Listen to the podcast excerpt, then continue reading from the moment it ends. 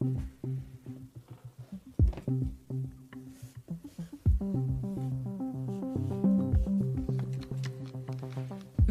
til en uafhængig morgen med Christoffer Lind.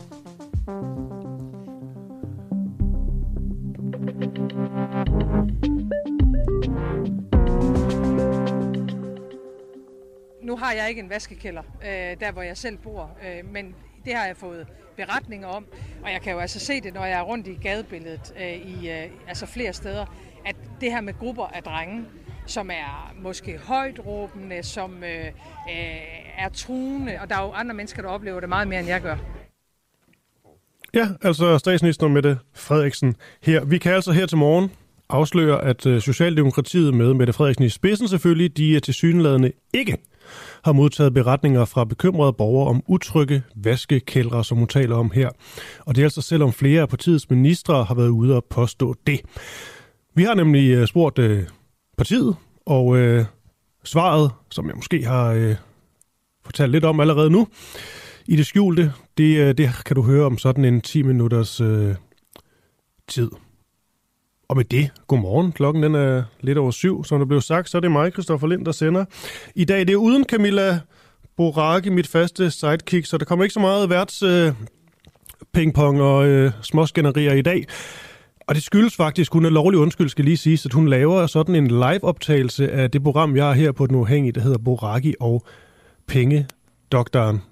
Det her arrangement, det er på noget, der hedder Akademisk Arkitektforening i, øh, i København. Det finder sted kl. 8.30. Jeg tror faktisk stadigvæk godt, man kan nå at komme med bare ind på Den Uafhængige og finde ud af, hvordan man gør det. Ellers kan jeg, kan jeg godt lige sige noget mere i løbet af, af morgenen om dem. Altså Camilla, hun er, hun er ude at lege, lege med økonom øh, Lars Henriksen her til morgen, så det er mig, der sender. Til gengæld så har begge mine børn, kan jeg afsløre, sovet igennem i nat. Jeg har lige, tror jeg, når den her kop kaffe den er færdiggjort, så vil jeg kalde mig selv for sådan nærmest helt frisk. Så jeg tror faktisk, det bliver et, øh, et godt program i dag. Vi har også gode ting på selve programmet, det er jo det vigtige. Og vi starter faktisk med Mette Frederiksen, som jeg lige nævnte her i starten. Men altså, det skal handle om noget, noget lidt andet.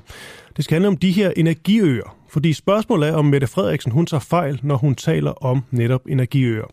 Ved flere lejligheder i de seneste uger, der har Mette Frederiksen omtalt de kommende energiøer, som skal ligge i henholdsvis Nordsøen og Østersøen, til at lave grøn vindmølleenergi. Det er dog nogle sådan lidt forskellige udsagn, som statsministeren kommer med, når det kommer til at fortælle, hvor meget grøn strøm det vil bidrage med til Europa. Vi skal nu lige om et øjeblik høre to forskellige klip fra Mette Frederiksen, og spørgsmålet er, om hun sådan lidt modsiger sig selv.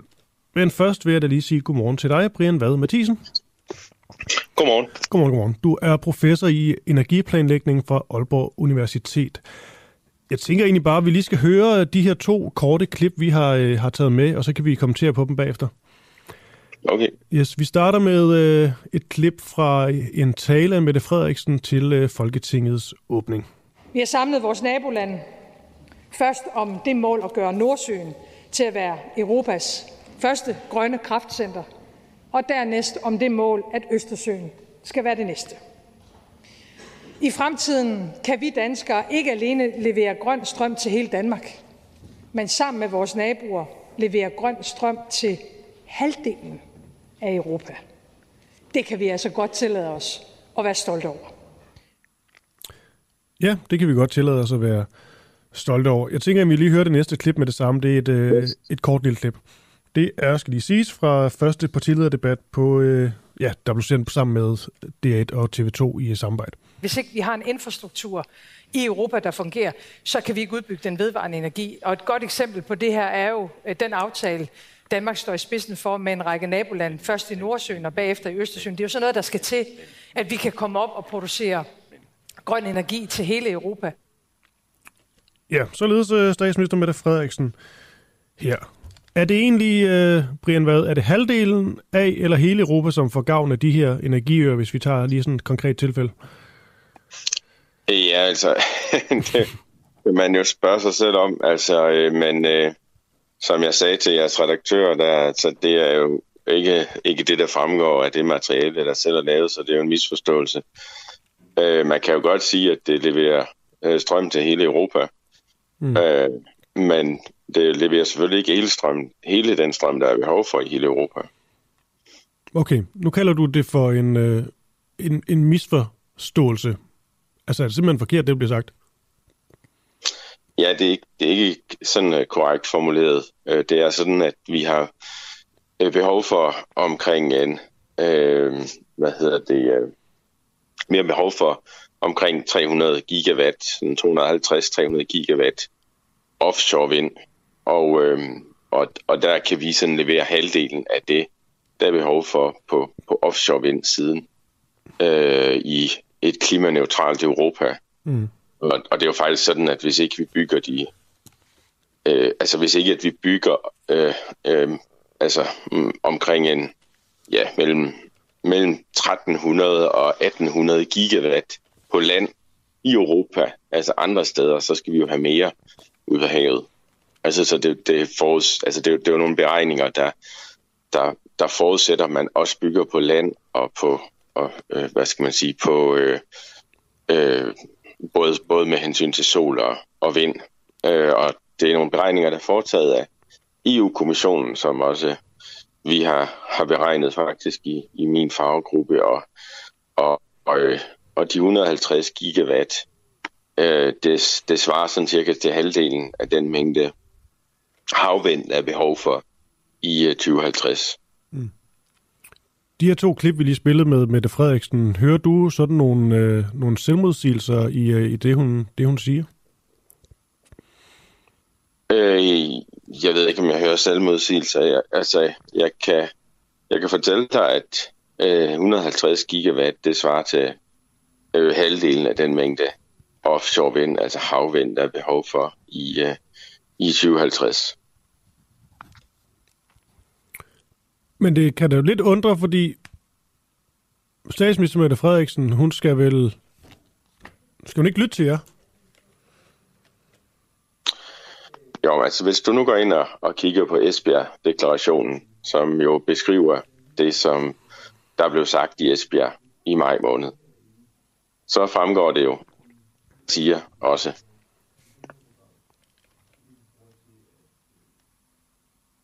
Jo, oh, jeg tror lige, du forsvandt, øh, Brian Vad. Nej, nej, det tror jeg ikke, jeg gjorde. Jeg siger bare, at øh, altså, Nå, hvis, man går ind, hvis man går ind og kigger, hvad, øh, hvad hedder det, øh, der blev fremlagt i Esbjerg af Mette Frederiksen, og øh, også øh, de, øh, de andre statsledere, så, så fremgår det jo tydeligt, øh, hvad det er, der er halvdelen, hvad er det halvdelen af, vi laver. Det er halvdelen af den havvind, der er behov for i forhold til et klimaneutralt Europa, ifølge øh, EU-kommissionen. Mm. Men føler du så, at, øh, at Mette Frederiksen, og vel sikkert også øh, andre, som, øh, som øh, er højt op i systemet, som synes, det her det er, det, det er en god idé. Jeg føler du ligesom, at de på en eller anden måde taler sådan lidt for, lidt for positivt eller optimistisk, eller hvad er det, du, hvad er det, du savner? Jeg, jeg føler sådan set ikke noget. Nej. det, det, det vil jeg lade andre om at, at gøre. Jeg føler ikke så meget på det her. Øh, det, det, det er klart, at vi kan ikke levere halvdelen af Europas strøm fra Nordsøen. Øh, og derfor så er det jo en fortalelse, altså, eller en, en misforståelse. Det, det er det, og det er jo heller ikke det, som, som, som statsministeren selv har sagt i, i Esbjerg. Øh, så, men, men altså, det, det ved jeg ikke, det kan jeg ikke rigtig øh, det kan ikke rigtig komme helt op og køre over. Men det er ikke fordi, sådan, det er ikke, fordi du skal, skal føle noget dybt nede i, i maven. Jeg tænker Nej. mere sådan i forhold til, når jeg siger, om hun, det er jo ligesom, nu siger du en fortalelse, men det kan jo også være, at hun ligesom prøver at give et, et, et, et indtryk af, at det her, det kan noget, som øh, hun måske godt ved, det ikke, det ikke kan, eller det er sværere end som så. Det tror jeg ikke. Det, det kan jeg ikke. Altså, det her, det er jo noget, der er ret teknisk. Mm. Og, øh, og, øh, og der, kan, der kan man komme til at og, og lave nogle fejl i den måde, man, man får beskrevet de ting på.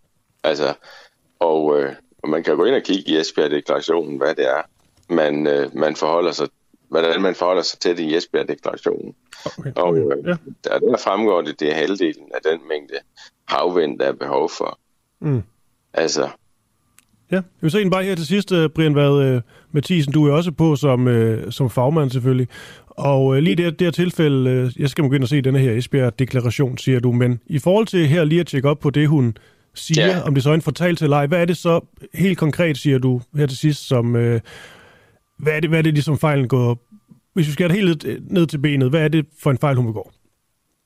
Ja, altså, det er klart, at vi kan godt levere strøm til, til halvdelen, men vi leverer jo ikke hele halvdelen af, af den strøm, der, der er behov for. Så vi, øh, vi må sige, at der, der, der kan leveres halvdelen af den mængde havvind, der er behov for, og, og ikke halvdelen af den strøm, der er behov for.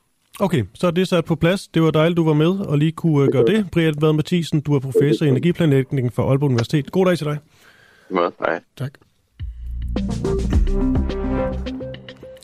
Altså, vi bliver i det her, det her spor, som hedder Mette Frederiksen.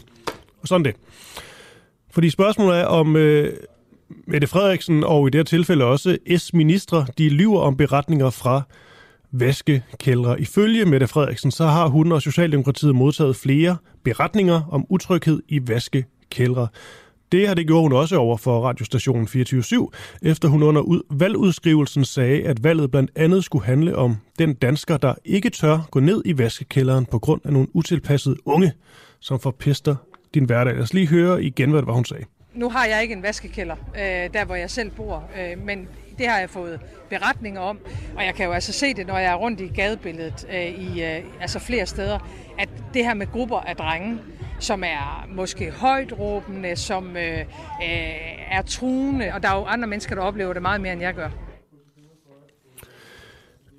Ja, udlænding- og integrationsminister Kåre Dybvad har også blandet sig. Han skrev øh, på Twitter, at mange ligesom gjorde lidt grin med statsministeren om de utrygge vaskekældre, men at han fik en besked fra en, en borger, som nok ikke synes, sagen er helt så morsom. Og det var en lang besked. Det er noget med, at der er utryghed foran min blok, og i kælderen en tidligere bandeboss, der bor i opgangen ved siden af. Der er sin tro væbner siddende nede foran. Øhm, den her besked fra en, øh, fra en borger delte han så. Så vi ved altså, at Socialdemokratiet, de har i hvert fald modtaget en enkelt sms efter Mette Frederiksens udtalelse om øh, vaske kældramme. Vi har altså været ret så nysgerrige efter at vide, hvor mange beretninger det drejer sig om. Altså, hvor mange beretninger har Socialdemokratiet modtaget, før statsministeren kom med det her statement om utryghed. Og grund til, at vi gør det, det er, at vi jo gerne vil gøre både os selv, men også jer lyttere klogere på det her problems omfang. Fordi det er det vigtigt, hvor mange der egentlig er tale om. Og derfor, derfor så spurgte vi øh, partiets på presseafdeling, hvor mange beretninger Mette Frederiksen og Company, de har øh, modtaget, hvem der har indsendt dem, og hvor i landet de, øh, de kom fra. Men altså noget overraskende, synes jeg i hvert fald helt personligt, så kan vi, vi nu afsløre her på Den Uafhængige, at, øh, at svaret ikke er fra øh, beretninger fra enkeltpersoner, men fra en rapport fra Arbejdernes Andelsboligforening AAB fra 2021. I rapporten her, der er der et enkelt eksempel om en utryg vaskekælder fra Lokalavisen i Aarhus. Her der siger en Jon Højer, at øh, nogle af os er grænvoksne mænd, og vi har måttet give vores telefonnummer til de ældre beboere, fordi de har været så bange.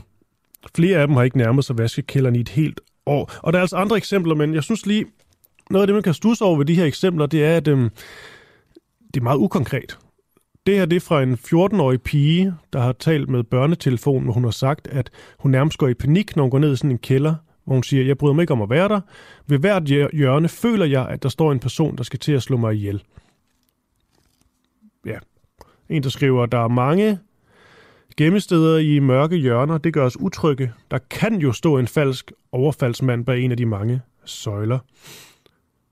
Øhm, så er det en, der siger, for øh, jeg oplever ofte at komme ned i kælderen og finde affald og skodder, og samtidig et rum fyldt med røg. Det er utrygt, og vi frygter for, at der opstår brand i kælderen. Ja.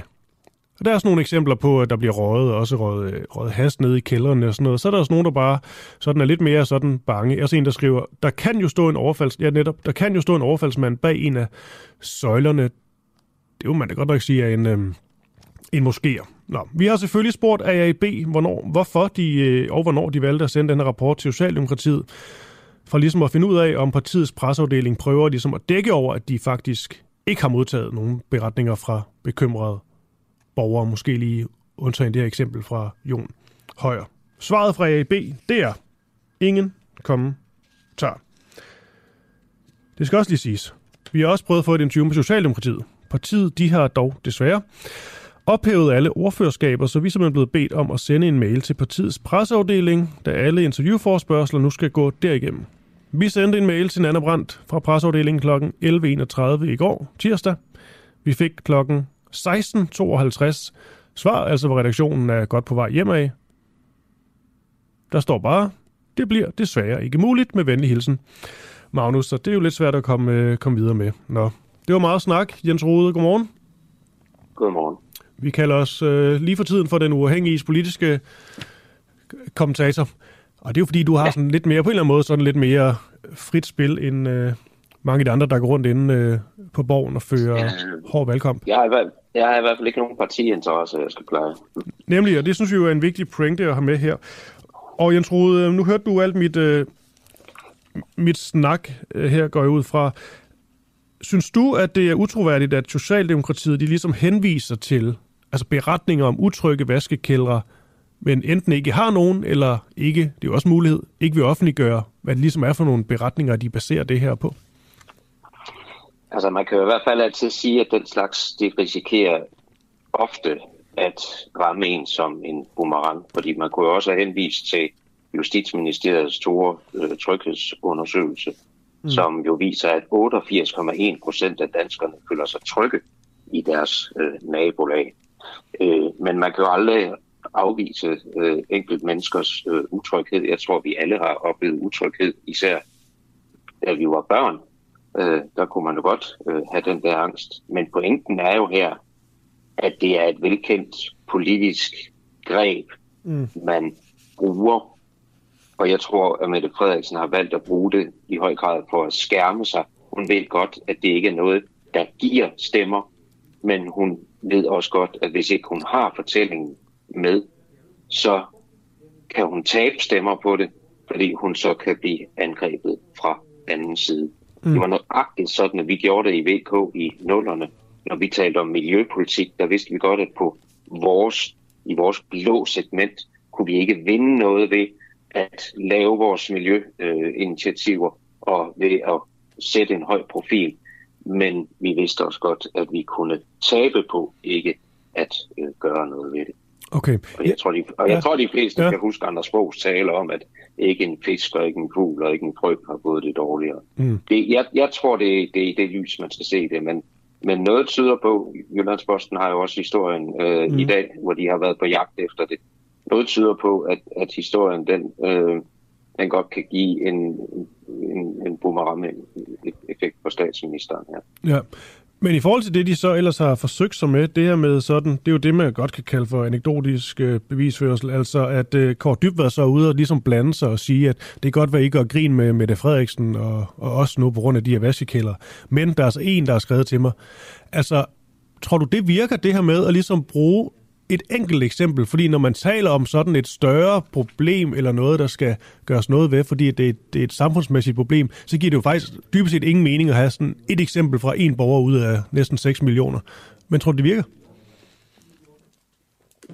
Det er jo altid svært at sige, om det virker, men man kan sige, at journalistikken benytter sig jo i høj grad også i dag af, case, af case-baseret ja. øh, historie. Og det er jo noget, politikerne har taget til sig. Du kan jo se på øh, samtlige landsmøder efterhånden. Øh, jeg tror, det var især Lars Lykke, der i sin tid forfinede den der teknik ved, at øh, han vil gerne fortælle Emmas historie eller Lottes historie. Og det er øh, et greb, der bliver brugt mere og mere. Og det bruger man jo til at tage et eksempel, som så helst på en eller anden måde skal bredes ud til at være almen gældende. Mm. Problemet er, at det er det øh, faktisk meget sjældent. Øh, men derfor kan det jo godt være, at det virker, og jeg tror ikke, at partierne vil bruge det, hvis ikke de havde målinger på, at, at, øh, at det virker. Det siger bare ikke noget. Hvis vi skal være ærlige, så siger det ikke noget om tingenes almene tilstand. Og det er heller ikke sikkert, at det gør noget godt for dem, der så i det her tilfælde skal i vaskekælderen. Fordi der kan man jo så ved at tale en frygt op, som måske ikke er helt så begrundet, som det, der gives udtryk for, mm. så kan man jo faktisk der skabe en, øh, en utryg situation for, for de mennesker, fordi ord jo skaber virkelighed. Ja, også fordi jeg sidder her til sidst, jeg tror, jeg sidder og tænker på, at når man så ser de her eksempler, man sådan kan finde, altså mange af dem er jo netop fuldstændig ukonkrete, og ikke, altså står bare, jeg, der kan, jeg, jeg er bange for, fordi der kan stå en overfaldsmand bag en af de mange øh, søjler, og sådan, der, en, jeg bryder mig overhovedet ikke om at være der. Ved hvert hjørne føler jeg, at der står en person, der skal til at slå mig ihjel. Altså det her, det er jo, det er jo ukonkret, det er ikke baseret på sådan det er jo bare en frygt, som, som man kan have, men jo netop en frygt, der kan være, være skabt af alt fra, øh, fra spøgelseshistorier til sådan nogle historier her, hvor man så på en eller anden måde får en tanke om, at øh, der er utrygt i vaskekælder eller andre steder. Ja, nu har jeg selv boet i en, øh, en boligblok, der da øh, min far han øh, boede i sådan en, det man kaldte en ghetto øh, dengang. Øh, og, og der, jeg tror, de fleste, når de går ned i sådan en kælder, Mm. hvis, man, hvis man blot har set en krimi eller en gyserfilm, så kan man jo få, så kan man jo få alle mulige associationer. Ligesom, øh, det er jo heller ikke øh, for de fleste er super fantastisk at gå igennem en kirkegård øh, om, øh, om natten. Ja. Selvom man jo godt ved, at risikoen for, at der sker noget, er lille. Altså det er jo, det er jo følelsesbetonet, og det er, det, det, det, det er bare, øh, og man kan jo ikke tage de følelser fra folk, hvis de har dem. Det skal man jo respektere. Man skal bare passe på med at bruge dem i politisk sammenhæng til at gøre noget alment øh, gyldne, øh, alment gældende.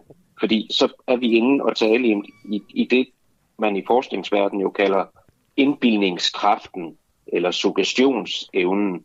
Og hvis man taler ind i den og, og bruger den som et politisk våben, så begynder man at bruge frygten som sit politiske våben og det kan have nogle vidtrækkende konsekvenser i samfundet. Ja, øh, ja det bliver frygtbaseret, og, øh, og med de ord, øh, Jens Rode, så tror jeg, jeg siger, jeg siger tak. Det var øh, dejligt, du lige gav med her til morgen. Selv tak. Giv dit besøg med. God dag. God, I lige måde, hej.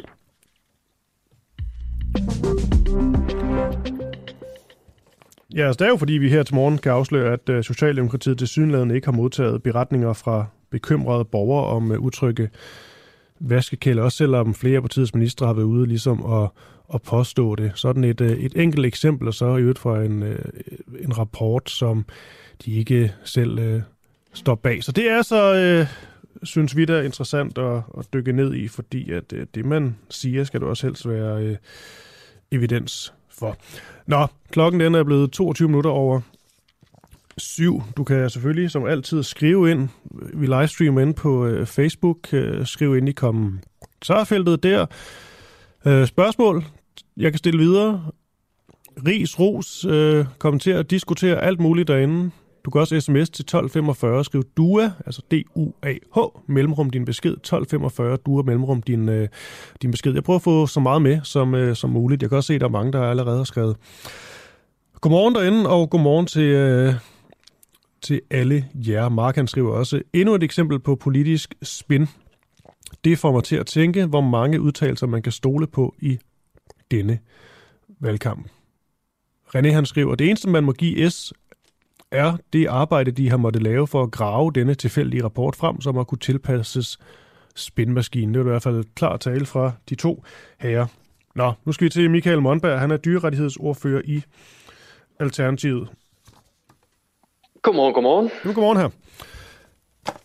Altså, jeg skulle til at stille spørgsmål. Det lyder bare så dramatisk, men det er det jo også. Hvor mange mm, smågris ja. må dø hver dag, før det er acceptabelt? Og nu skal jeg lige være med mig her, fordi på trods af løfter om ændringer og bedre trivsel, så dør der, ifølge mine noter, cirka 29.000 smågris dagligt. Altså, passer det tal? Ja, det er de samme tal, jeg sidder med. Faktisk så skal vi lidt op. Øh, det seneste tal, jeg har fra 2021, det hedder 29.514 om dagen i snit. Hold op. Ja, det er, jo en, øh, det er jo en mindre provinsby, der dør hver dag ude i stallene. Så det, det er ret store tal, synes jeg, og flere andre. Okay, men øh, jeg går ud fra, at man ikke ligesom kan øh, bare lige trykke på en, øh, en nu bliver alt godt knap, og så øh, dør der ikke nogen smågris overhovedet fra, øh, fra i morgen af. Nej, altså øh, det her det er jo en udvikling, der er gået i den forkerte retning igennem rigtig, rigtig mange år. Altså i, i 2014, der lavede man en handlingsplan, fordi allerede der, der var tallene begyndt at se rigtig skæve ud. At der skulle man have en ekstra overlevende gris per kul i 2020. Det har så resulteret i, at dødeligheden nu er 2% højere. Så det er sådan en, øh, det, det, man kan sige, det er, det er en løbende udvikling, der bare bliver værre og værre og værre. Og øh, landbruget, de siger, ja, det skal vi nok fikse, for de ved godt, det, det, det er galt det her. Men de formår simpelthen ikke at gøre noget ved det. Så jeg synes, der skal politisk handling til nu. Okay, hvis vi så tager politisk handling og noget sådan konkret. Hvor mange smågrise må ifølge dig dø? Jeg ved godt, det lyder hårdt det her, men sådan er i virkeligheden jo også bare. Hvor mange smågrise må dø, før du synes, det er acceptabelt? Ja, og jeg er jo dyrerettighedsordfører, så mit svar det er selvfølgelig nul, men øh, jeg er også gået ind i politik, og politik det er jo desværre pragmatighed, pra- den pragmatiske kunst. Så øh, jeg vil, altså, det eneste, jeg kan sige til mine vælgere, det er, at jeg vil blive ved med at kæmpe for, at det her tal det kommer længere ned, fordi det er uacceptabelt, at vi har dyr, der ligger og dør rundt omkring i, i danske svinestalle. Så det skal længere ned. Og, øh, og der er en masse ting, man kan gøre der. Øh, det, Men det, kan, som, kan, vi øh, komme, kan vi, jeg ved godt, det er ikke fordi, at det, det, det står og falder med det tal, du siger nu, som selvfølgelig er nej. lidt for eller et tænkt eksempel, men, men kan vi komme lidt tættere på? Altså, det er vel også vigtigt, når du siger, at der skal være politisk handling bag, om vi ved, om, om det skal være, om der skal, det skal være 20.000 færre, eller hvad? Øh, jeg synes egentlig, det er, jeg synes ikke, det er den rigtige diskussion at gå ind i. Jeg synes, det er den rigtige diskussion at gå ind i, det er, hvorfor er det, vi er havnet her, og hvad er det, der kan gøres ved det? Øh, og det, man kan gøre ved det, det er jo, at man kan, man kan lave om på den måde, som avlselskaberne de har deres avlsmål på. Det har man prøvet at gøre. I, øh, I 2014 blev de lavet om fra flere grise per so til nu flere levende grise på dag 5 per so. Og det er selvfølgelig et skridt i den rigtige retning, at man ligesom har et mål om, at grisen de rent faktisk skal overleve.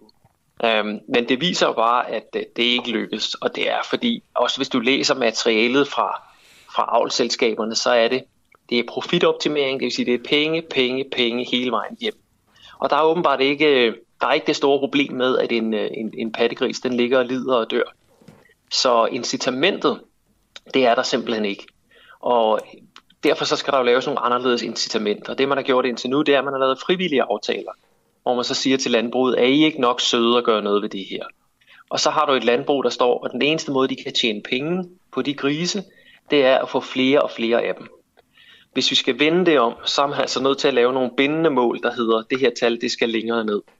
Og det synes jeg, fagfolk skal beslutte, hvad det er. Øh, mit mål, det er, at det skal så langt ned som overhovedet muligt. Øh, så det, det er sådan set, hvad jeg, hvad jeg kæmper for. Dør de øh, her... Vil du mene, at alle de her smågris dør dagligt grundet mistrivsel? Øh, nej, altså øh, det er jo ikke den enkelte landmand, der er skyld i, at, at avlsmålene har været, som de har været med, at der skal mm. være flere og flere levende gris per kul. Altså vi har, vi har kul på over 30 nu. Mm. Forestil dig en, en gris, der føder over 30 gris, og den har altså kun 14 patter.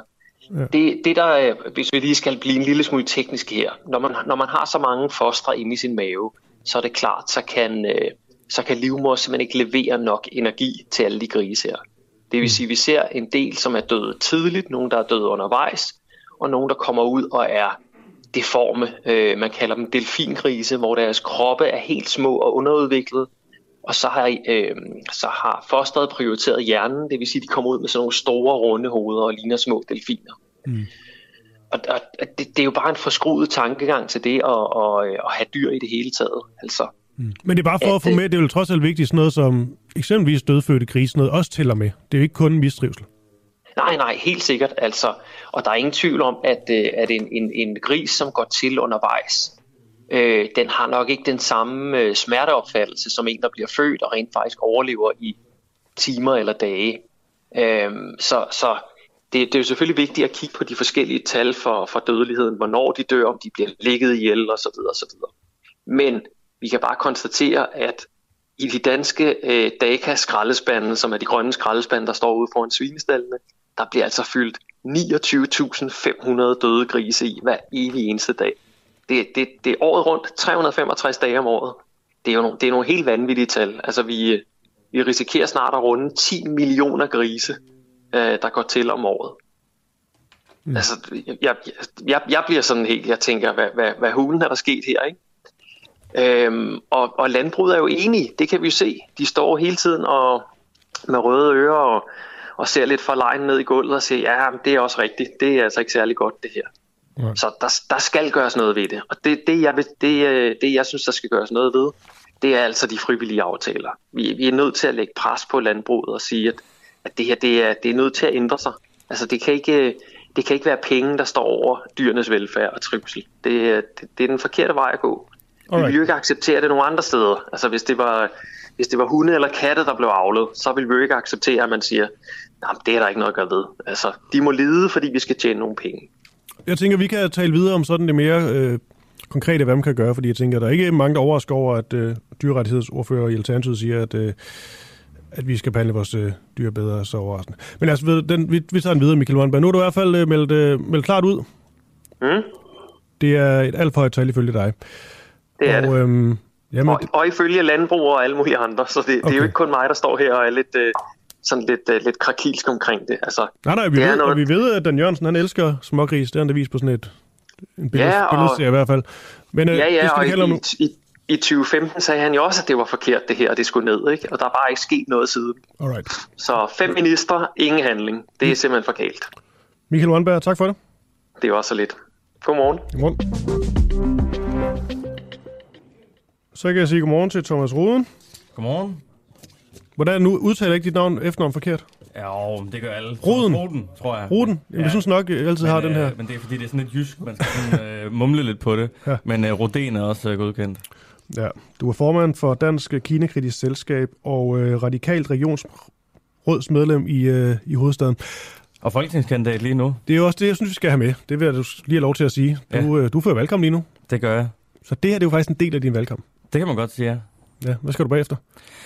Åh, oh, jeg skal lige øh, hjem og vende, og så skal jeg øh, forbi øh, jeres venner i øh, Pilestræde og tale lidt med Kort og Steno. Så Ja. skal jeg få ud og have to debatter i dag, og så skal jeg en øh, lille smule øh, ud og hænge nogle, øh, nogle små plakater op øh, under øh, øh, nogle af de øh, partier, der har valgt at lukke studiepladser i København, for at sætte fokus på, at, øh, at, øh, at de har gjort det. Nå, det er sådan nærmest alternativet stil at gøre det måde. Ja, ja, faktisk lidt. Jeg tror, det er der inspiration er fra. Det er min gode venner Radikal Ungdom, der har fået den øh, sjove idé. Det, det jo, de skrev, øh, der er også alternativet. Ja, Og det handler ikke om, man stemmer eller har sympati med alternativet eller ej. Men lige det, det var sådan en lille genistreg. det var, det var smart gjort. Nå, vi skal øh, tale om, hvem det skader, når politikerne de fører valgkamp på øh, TikTok, et øh, medie, du har været meget, meget kritisk over mm. for. Ja. Lad os lige starte med det helt kort. Hvad er det, der er skidt ved TikTok?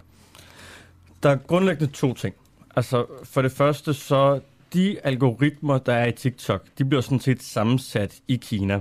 Øh, og de er øh, meget øh, usympatisk sammensat. Altså, man har både set, hvordan at de har... Øh, altså, de gør egentlig ikke det... De har både gjort det, at de egentlig sletter profiler og sletter indhold, der har været Kina-kritisk.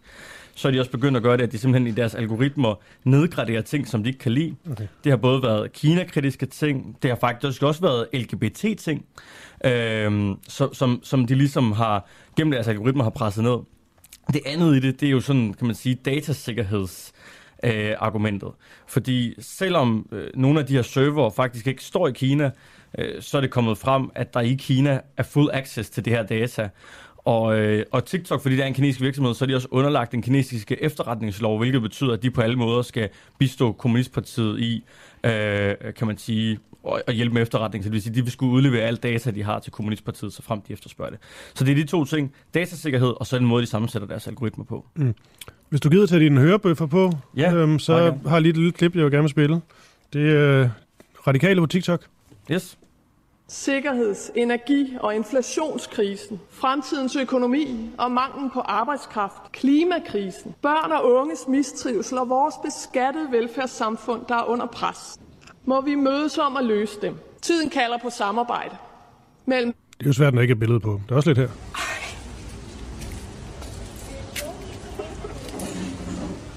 Hej, Louise. Altså, jeg er nødt til bare lige at høre, hvem har lyst til at sidde i regering med et parti, som tror sig til magten? Vi tror jo på, at løsninger på tværs af midten skal til for at løse de store kriser. Og ja, der er uenigheder. Ja, det er, jeg behøver ikke høre det hele. Det her sidste klip går jeg ud fra, mm. det er et meget godt eksempel, for det er vel sådan nogle, ja, sådan nogle korte videoer, og jeg går ud fra, at det, her, det er sådan lidt målrettet måske også nogle af de, Ja. de yngre generationer, som Ja. rent faktisk er på, på, på TikTok. Hvad synes du om, at øh, radikale er på TikTok? Mm.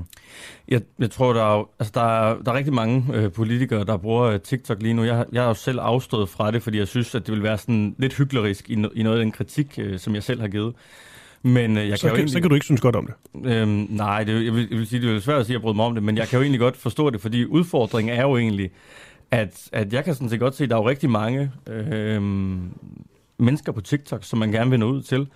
Udfordringen er jo virksomheden bag, som, øh, som er problematisk på mange måder. Øh, så jeg forstår godt, hvorfor Radikale Venstre er på TikTok. Jeg har også rigtig mange, kan man sige, venner, der er på det, og jeg, jeg har det egentlig sådan, jeg, jeg har egentlig aldrig efter, været efter nogle partier, der sådan øh, er på TikTok, øh, eller, eller vil fordømme dem på nogen måde. Øh, men, men jeg synes, det er vigtigt, at der også er en stemme i debatten, der ligesom fortæller omkring de udfordringer, der er ved TikTok, og generelt kinesiske tech-virksomheder, og, og, og den vil jeg jo selvfølgelig gerne prøve at løse det. Ja, for man kan jo sige, der, er jo, der, der kan være meget reach. Vi har også set, mm. øh, altså Alex Vandopslag have nogle store hits på, på TikTok. Ja. Også øh, Rosa Lund, som øh, fik et hjerte til at blive til to fuckfinger til Pia Kærsgaard, som jo så bare øh, går sådan viralt inde på, på TikTok. Mm. Øhm, så selvfølgelig, det kan jeg jo godt følge. Ja. Men øh, de negative konsekvenser ved at have TikTok øh, kan jo også findes. Eller er det også dig, som måske ser, ser spøgelser? Nej, altså jeg vil sige, jeg ser jo ikke spøgelser, fordi de her ting er jo faktisk lagt frem og dokumenteret. Altså øh, TikTok har jo faktisk også selv indrømt tilbage i 2019, hvordan at øh, de var med til at undertrykke kinakritiske øh, ting. Nogle af de rapporter, der er kommet fra Tyskland her i, i 2020, hvor det blandt andet er dokumenteret, at man har underprioriteret LGBT-stof, øh, og også øh, øh, den her forsvundne kinesiske øh, tennisspiller øh, Øhm, i sine algoritmer, øh, er også dokumenteret. Så så det er jo ikke noget, jeg, jeg bare sidder og, og, og finder på. Øh, så jeg, jeg synes, der er nogle ret store bekymringer om, øh, omkring TikTok, og det jeg egentlig også, kan man sige, godt kunne savne, det er, at jeg tror egentlig, der er brug for, at vi sådan i EU får en stærkere politik på nogle af de her ting. Altså blandt andet til at sikre, at vores data bliver beskyttet, at der er en større gennemsigtighed i de algoritmer, som TikTok, men sådan set også Facebook og, og andre tech-giganter bruger. Mm. Sofie Carsten Nielsen, øh, formand for, for de radikale, som vi hørte på, øh, på, på nogle klip her fra, fra TikTok. Altså, det kan jo godt være, hun ikke ved helt så meget om øh, det negative ved, ved TikTok, som, mm. øh, som du gør. Du ved nok mere end de, de fleste herhjemme. Har du, har du talt med hende? Lige om det? Jeg har faktisk ikke øh, sendt Sofie en, øh, en, en mail omkring øh, TikTok. Det har jeg ikke. Og jeg har heller ikke gjort det til Alex Van Opslag, selvom jeg kender ham rigtig godt og er mm. gode venner med ham. Så, så det har jeg ikke. Jeg har jo prøvet at kan man sige, skabe debat omkring det, øh, udtale mig til medier og, og, og, og frem og tilbage omkring det. Men, øh, men nej, jeg har ikke sendt en mail til Sofie omkring det. Men kunne du finde på, hvis du øh, lige står med hende, og at tage den snak og sige, øh, jeg, tror, jeg forstår jeg, godt, jeg, du gør det, men du skal nok, også lige vide. Øh, jeg tror nok, der er nogle kampagnemedarbejdere inde i det radikale venstre, der vil tage den med. Jeg tror ikke, Sofie hun har så meget med det at gøre specielt hmm. selv. Nå, men det kunne da godt være, hun tænkte, øh, hvis hun hører om alle de negative ting øh, forbundet med, mm. Med, med TikTok, tænker det kan godt være, at det ikke lige er den her platform, jeg skal være på. Eller er det, fordi de andre platforme er lige så slemme, groft sagt? Nej, det mener jeg ikke, de er. Uh, jeg vil så sige, nu, altså jeg uh, er jo sådan en Kina-kritiker i hjertet, og har rigtig, rigtig, rigtig mange sager omkring mm. Kina, jeg går op i. Har jo også brugt min taletid på det radikale Venstres landsmøde tre år i træk på at tale omkring Kina. Uh, og jeg vil sige, jeg synes ikke, at TikTok er den værste og mest vigtige ting. Men, øh, men, men når det så er sagt, så er det helt sikkert en ting, jeg også har gået op i, jeg synes, man skal diskutere, og jeg også har taget med øh, i rigtig, rigtig mange øh, sammenhæng. Men jeg vil sige, der er, der er altså, øh, når, når, når landsformanden, hun en gang imellem øh, låner mig øh, sit øre, så, øh, så er der ting, jeg har højere på, øh, på den politiske agenda, vil jeg sige. Ja, men altså er der så bare ikke så meget at, at gøre? Jo, så har vi øh, en folketingskandidat, dig, som øh, står hårdt fast på, du skal ikke på TikTok og det er det. Nej, jeg tror sådan set, der er ting at gøre. Altså, det er også det, jeg siger. Jeg mener, der... Men det er bare, hvis du ikke engang gider at sige det højt, eller ligesom lave oh, en, en reprimande jeg, jeg, til... Jeg gider, jo, jeg gider jo godt at sige det højt. Altså, jeg har jo øh, deltaget, jeg ved ikke, hvor mange jo, jo, men du har jo, men du har jo ingen, øh, om, omkring det her. Men du har jo ikke nogen idé om, at... Men du har ret i, ja. at jeg har brugt mere tid på at tage nogle andre øh, øh, Kina-kritiske slagsmål i mit parti end TikTok-sagen. Det har du helt ret i. Men men jo, jo, der er jo sådan set ting at gøre. Altså, Vil du heller ikke tale med dine politiske kolleger om, om det? Øh, jo, jeg har talt med flere af mine politiske kolleger om det. Okay. Men du spurgte mig, jeg har talt med Sofie Carsten Nielsen om det. Det har jeg ikke. Mm. Hvad med Alexander Vanderslag? Øhm, nej, det har jeg ikke. Nej. Det er fair. Jeg tænker bare, det kunne da også være, være meget rart for dem måske at vide lidt mere om, øh, hvor skidt det egentlig står til. Ja, det kunne det helt sikkert, men altså, øh, jeg, jeg forstår godt, øh, øh hvor det er, du vil hen af, og sådan nogle ting, og, og man kan godt sige, øh, har jeg gjort nok, og skulle jeg tage en personlig samtale med alle inde på Christiansborg omkring de her ting, og det er en, det er en fair, nok, øh, fair nok agenda. Jeg har prøvet at, at presse så meget på, som, som jeg nu kan i, i den her sag, og, øh, og, og har skrevet om det, og lavet interviews om det, og, og sidder her i dag og, mm. og taler med dig om det. Og, øh, og, og jeg tror, det der jo grundlæggende er brug for, er et, vi får en forståelse af, hvad det er for en medie TikTok er, øh, men to, også begynder at se politisk på den regulering, øh, som vi er nødt til at lave af for eksempel en virksomhed som TikTok. Mm. Og du kommer ikke på TikTok? Nej. Har du været lidt fristet? Ja, det har jeg. Mm. Helt sikkert. Altså, fordi øh, det er jo åbenlyst for mig. Jeg er en øh, kandidat, der, der nok specielt gerne vil have unge vælgere. Mm. Det er man rigtig mange af på, øh, på TikTok. Jeg synes også, øh, formatet på mange måder ser, øh, ser tillokkende ud. Øh, så, øh, så det har jeg, øh, det har jeg helt sikkert... Øh, det har helt sikkert været, ja. Okay. Vi har jo her på Den Uafhængige lavet sådan en uh, TikTok-konto. Ja. Det skal lige sige, jeg har ikke noget med den at gøre. Jeg Nej. ved ikke en dyt om sådan noget. Men øh, det kan være, at jeg lige pludselig bliver taget i en eller anden film, og så ryger ud i, mm. i TikTok-land. Det er, hvad det er. Du, øhm, du sagde i 2020 til Weekendavisen, at du overvejede at lave en konto på TikTok, som vi også lige har talt om her, men at du altså holder dine personlige data forkert. Og det giver jo god mening i forhold til det, vi lige har talt om her. Men du sagde også, og det synes jeg, det er den sjove ting her, mm. øh, at det kunne være sjovt at se, hvor lang tid det vil tage, før din konto ligesom ville blive lukket. Mm, mm, ja. Og nu prøver vi så at lave en konto. Hvis vi ligesom skal have nogle øh, råd eller guidelines til, hvordan vi får... Øh, formoder Kina til at lukke os ned? For det første, så skal I forstå den udvikling, der har været i TikTok. Øh, ja. Hvor TikTok tilbage i sådan 2019, der turde rent faktisk igen sådan lukkede kontorer og var meget mere aggressive i, i deres øh, politik på det her område, så er de egentlig, kan man sige, øh, øh, blødt lidt op. Jeg tror, man skal forstå TikTok på den måde, at de er sådan lidt som et barn, der først er blevet taget med fingrene i kagedåsen. Så har de sagt, vi tager aldrig nogensinde fingrene i kagedåsen igen. Så næste gang, så er de så blevet mm. fundet med en ske i kagedåsen. Og så har de sagt, vi tager aldrig nogensinde en ske i kagedåsen. Og så har de taget en gaffel i kagedåsen. Og sådan, på den måde, der, ja. der, der, der, der, hver gang de bliver taget i en ting, så gør de ikke det mere, og så finder de øh, noget andet. Og det, de gør meget nu, er sådan set, at de ikke tager ting ned, men de i stedet for bruger algoritmerne til at undertrykke forskellige indlæg. Og det gør jo også, at det er meget, meget, meget sværere at finde ud af. Mm. Øh, for eksempel rapporten fra Tyskland viste også, at en af de ting, de undertrykte i Tyskland, det var meget sjovt, det var faktisk ordet Auschwitz. Så hvis du skrev Auschwitz øh, mm. i, øh, i dine ting, så ville det blive, øh, blive undertrykt øh, af algoritmerne. Mm. Og, og, og på den måde tror jeg, det vil blive svært for jer at, at få et fuldstændigt band, men noget af det, der kunne være interessant, det kunne egentlig være at se, om, om andre kunne se jeres opslag, om de kom lige så meget op, eller om jeres algoritmer lige pludselig faldt. Øh, øh, det kunne være en mulighed. Mm. Hvad hvis vi laver video på engelsk, hvor vi taler rigtig dårligt om Xi Jinping?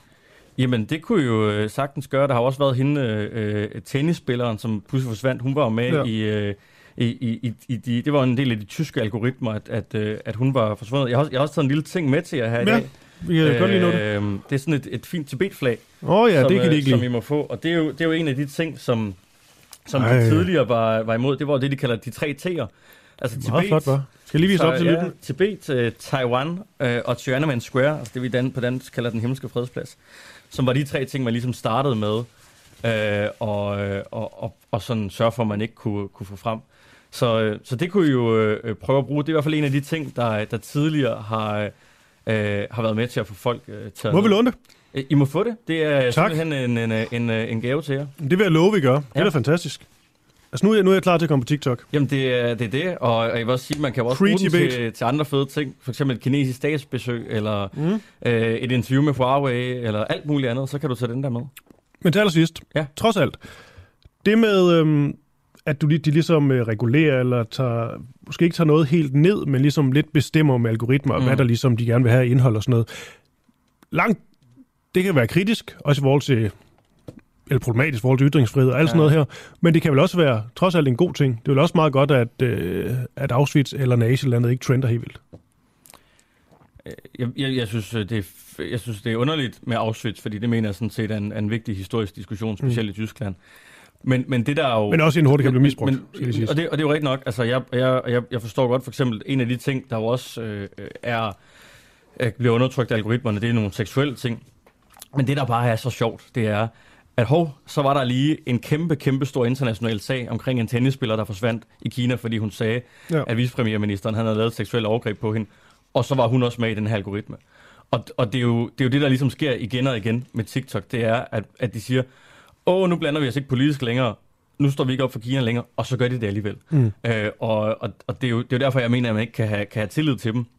Og, og, og, og nu kan vi se, der har været en situation i Rusland, hvor de har invaderet Øh, forestil dig, at der jo kommer en, en situation for eksempel med Taiwan, hvor der opstår krigshandlinger der, og så lige pludselig så har vi et medie i Vesten, som der er rigtig mange, der bruger, rigtig mange, der får deres nyhedsmedie, der er nyheder igennem, hvor der er en stor international nyhed, for eksempel omkring en militær konflikt, der pludselig bliver trappet mm. ned, så man ikke kan se den. Det vil jo være helt vildt. Okay. Ja, vi, vi siger jo tak for uh, Tibetflaget. Vi prøver, og, vi prøver det. Vi prøver også noget med Xi Jinping og Peter Plys, tænker jeg, og så ser vi, hvor vi ender. Thomas uh, Ruden, formand for Dansk Kinekritisk Selskab, og altså også folketingskandidat for Radikale. Fortsat god velkommen, og tak for dit. Tak. Ja, hej. Yes, og så blev klokken 7.45. Som altid fornøjelse at få besøg i studiet, og også få et, øh, et, øh, et flot flag her. Meget smukt. Nå, nu skal vi tale med... Øh, jeg ved ikke, jeg bliver ved med at sige vi, men det er fordi, jeg er vant til at sende sammen med Camille Boraki. Jeg er slet ikke vant til at sidde her helt alene. Så siger jeg vi helt automatisk. Men nu skal jeg tale med Pelle Dragsted, medlem af byrådet på Frederiksberg for Enhedslisten, og altså også opstillet til, øh, til Folketinget. Spørgsmålet er, om enhedslistens øh, kampagnekroner de er renere end Liberal Alliances. Det her, det skrev netop Pelle Dragsted forleden på, øh, på Twitter. Altså ikke det, jeg lige læste op, men det, jeg læser op nu. Og det er følgende. Husk, at dem, der betaler for Liberal Alliances million dyre tv-spots og annoncer, også forventer, at deres investering forrentes af LA's politik. Han skrev altså det her på, øh, på Twitter som en øh, kommentar til Liberal Alliances øh, meget omdiskuterede tv-reklame, der blev sendt under en Champions League-kamp på TV3+. Plus. Godmorgen til dig, Pelle. Godmorgen. Ja, du kan jo vel nok godt huske dine egne ord, selvom det går, det går stærkt på Twitter. Men uh, alligevel, lad os lige tage den med, uh, med Liberal Alliances uh, reklame her. TV-reklame, spot. Ja. Det har været meget omtalt. Hvad synes det du, må man sige. Hvad, hvad, hvad synes du om det? Øh, jeg synes jo ikke, det er så smart, man omgår øh, nogle regler, som ligesom forsøger at skabe nogle rammer for vores, øh, for vores folkestyre. Som, øh, og det er, der er jo en af de regler, at man ikke må lave øh, tv-reklamer. Øh, og det har man så omgået. For, det er lidt en gråzone, men formentlig ulovligt øh, ved at så sende øh, på TV3, som er en svensk kanal. Øh, jeg, jeg, jeg nok er sådan lidt af den konservative type i forhold til, at jeg synes, vi skal prøve at, at respektere det, øh, de regler, der er, som prøver at skabe en sådan nogen nogenlunde level playing field øh, mellem, øh, mellem partierne, men og, og jo sådan set også i en eller anden grad beskytter borgerne for, for for meget bombardement. Så jeg synes ikke, det var så smart, men altså øh, respekt for øh, i den forstand, at videoen var jo sjov, og, øh, og de fik selvfølgelig en ekstra meget omtale, fordi det er ulovligt. Mm. Det her med at... Øh, man kan sige, det her med, nu siger du også øh, million dyre tv-spots og annoncer, det her med ligesom at bruge øh, ja, mange penge på sådan en, øh, en valgkamp, er det noget, som LA de, øh, de gør, eller er, det, eller er det lige så meget noget, som enhedslisten de gør sig i? Jamen, alle, penge, alle partier bruger mange penge på valgkamp, men vi har, synes jeg, flere udfordringer med den måde, vi om så sige, den måde valgkamp bliver finansieret på. Øh, og den ene udfordring, det handler om, at balancen mellem partierne til højre og venstre øh, bliver større og større. Altså hvis du sammenligner enhedslisten med Liberal Alliance, så, så har de øh, betydeligt flere penge at føre valgkamp for, og det, det ser man jo, øh, hvis man øh, kigger på øh, øh, busser og aviser, og det, det er jo enormt dyrt at, at køre for eksempel annonceskampagner. Øh, Øh, og, og årsagen til, at de kan det, det er jo, fordi de får øh, en meget stor privat partistøtte fra virksomheder, blandt andet. Vi har jo ikke set deres årsregnskab fra øh, det her valg, men hvis vi kigger øh, historisk, så har de for eksempel fået store beløb fra øh, AP Møller Mærsk, øh, fra, fra lignende virksomheder. Øhm, og, og, og der er jo et eller andet, altså der, der er to problemer i det, nu skal jeg ikke snakke for længe, men hvis vi holder os til det ene, som jeg var inde på nu, så er det jo den ubalance, det skaber mellem højre og venstre side, altså at enhedslisten, som sådan set er et parti, der har større opbakning i befolkningen end Liberal Alliance, cirka dobbelt så stor, hvis man skal tro på meningsmålingerne, øh, samtidig har betydeligt færre penge at føre øh, valgkamp for, fordi at man kan sige, at partier, der måske i deres politik øh, forsvarer mere velstående formuende gruppers interesser, erhvervslivet, øh, i hvert fald dele af dem, at de øh, får øh, partistøtte, mens at øh, partier, som kan man sige forsvarer mindre velstående grupper i samfundets interesser, de får så mindre. Øh, og det, det skaber et eller andet demokratisk, en eller anden demokratisk paradoks eller, eller udfordring, for, som jeg synes, vi er nødt til at adressere. Okay, er de reklamepenge, du så, så kritiserer, fordi når det kommer til sådan noget, de her, de her bidrag, så, så ligger enhedslisten jo faktisk højere end LA, det går det i hvert fald sidste valgkamp.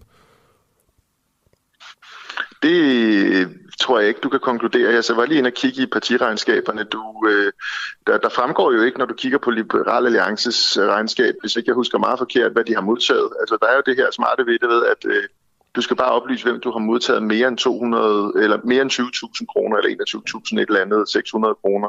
Men du behøver ikke oplyse, hvad du har fået. Øh, så så det, det, det tror jeg er lidt uklart. Men så vidt jeg forstår øh, på Liberal Alliance i den her valgkamp, så er de modtaget rigtig store summer. Og det mm. er jo, kan man jo også se okay. på, ja.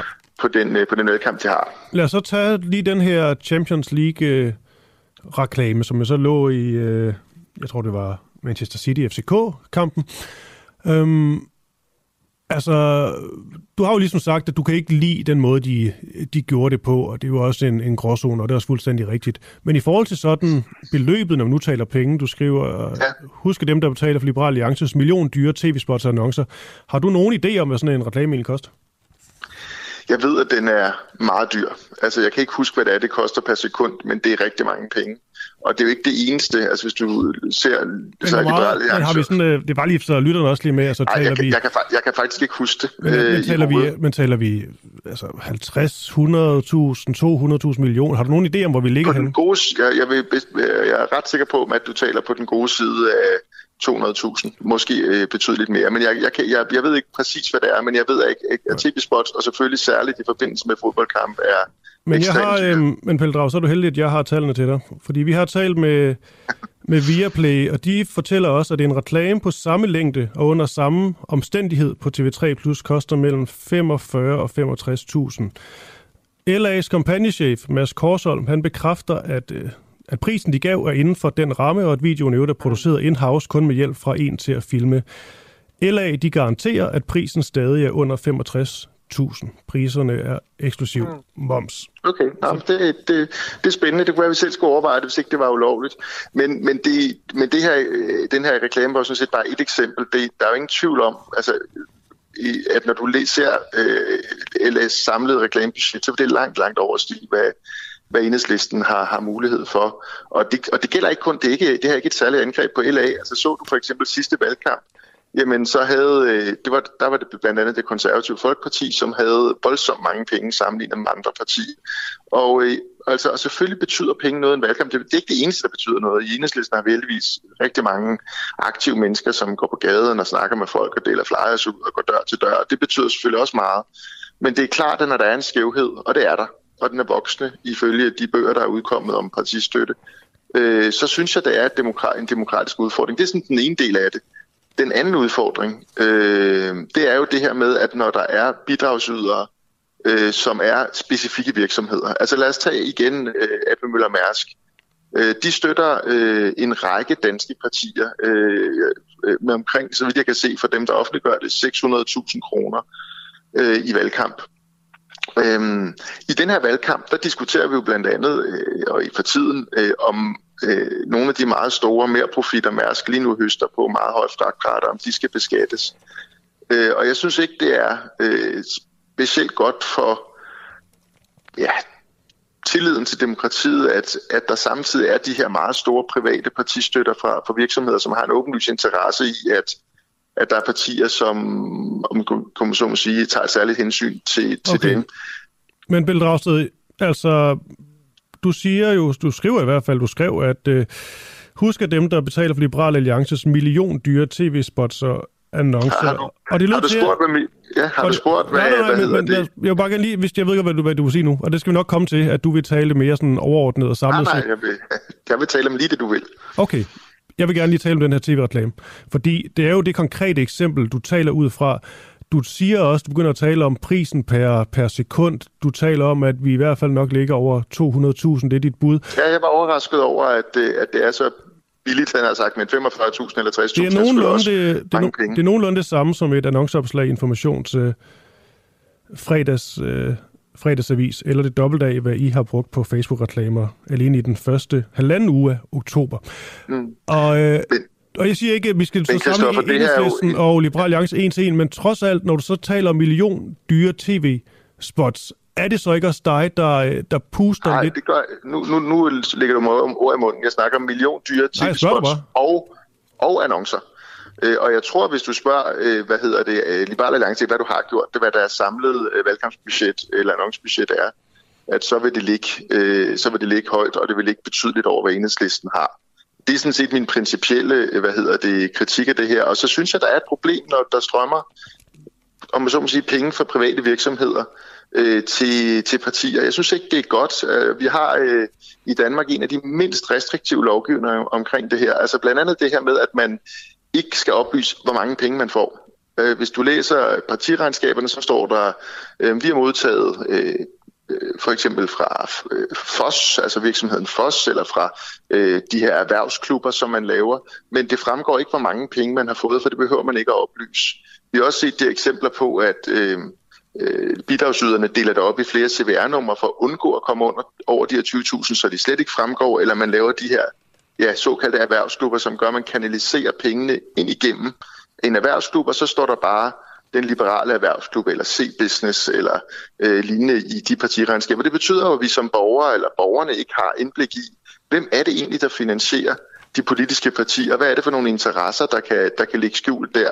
Og det synes jeg er et demokratisk problem. Det er også noget, som øh, EU's øh, korruptionsenhed, øh, hvad hedder det, og Transparency International nærmest hvert eneste år kritiserer Danmark for, at vi har en lovgivning, som, som slet ikke er på højde med de fleste andre lande omkring, omkring partistøtte.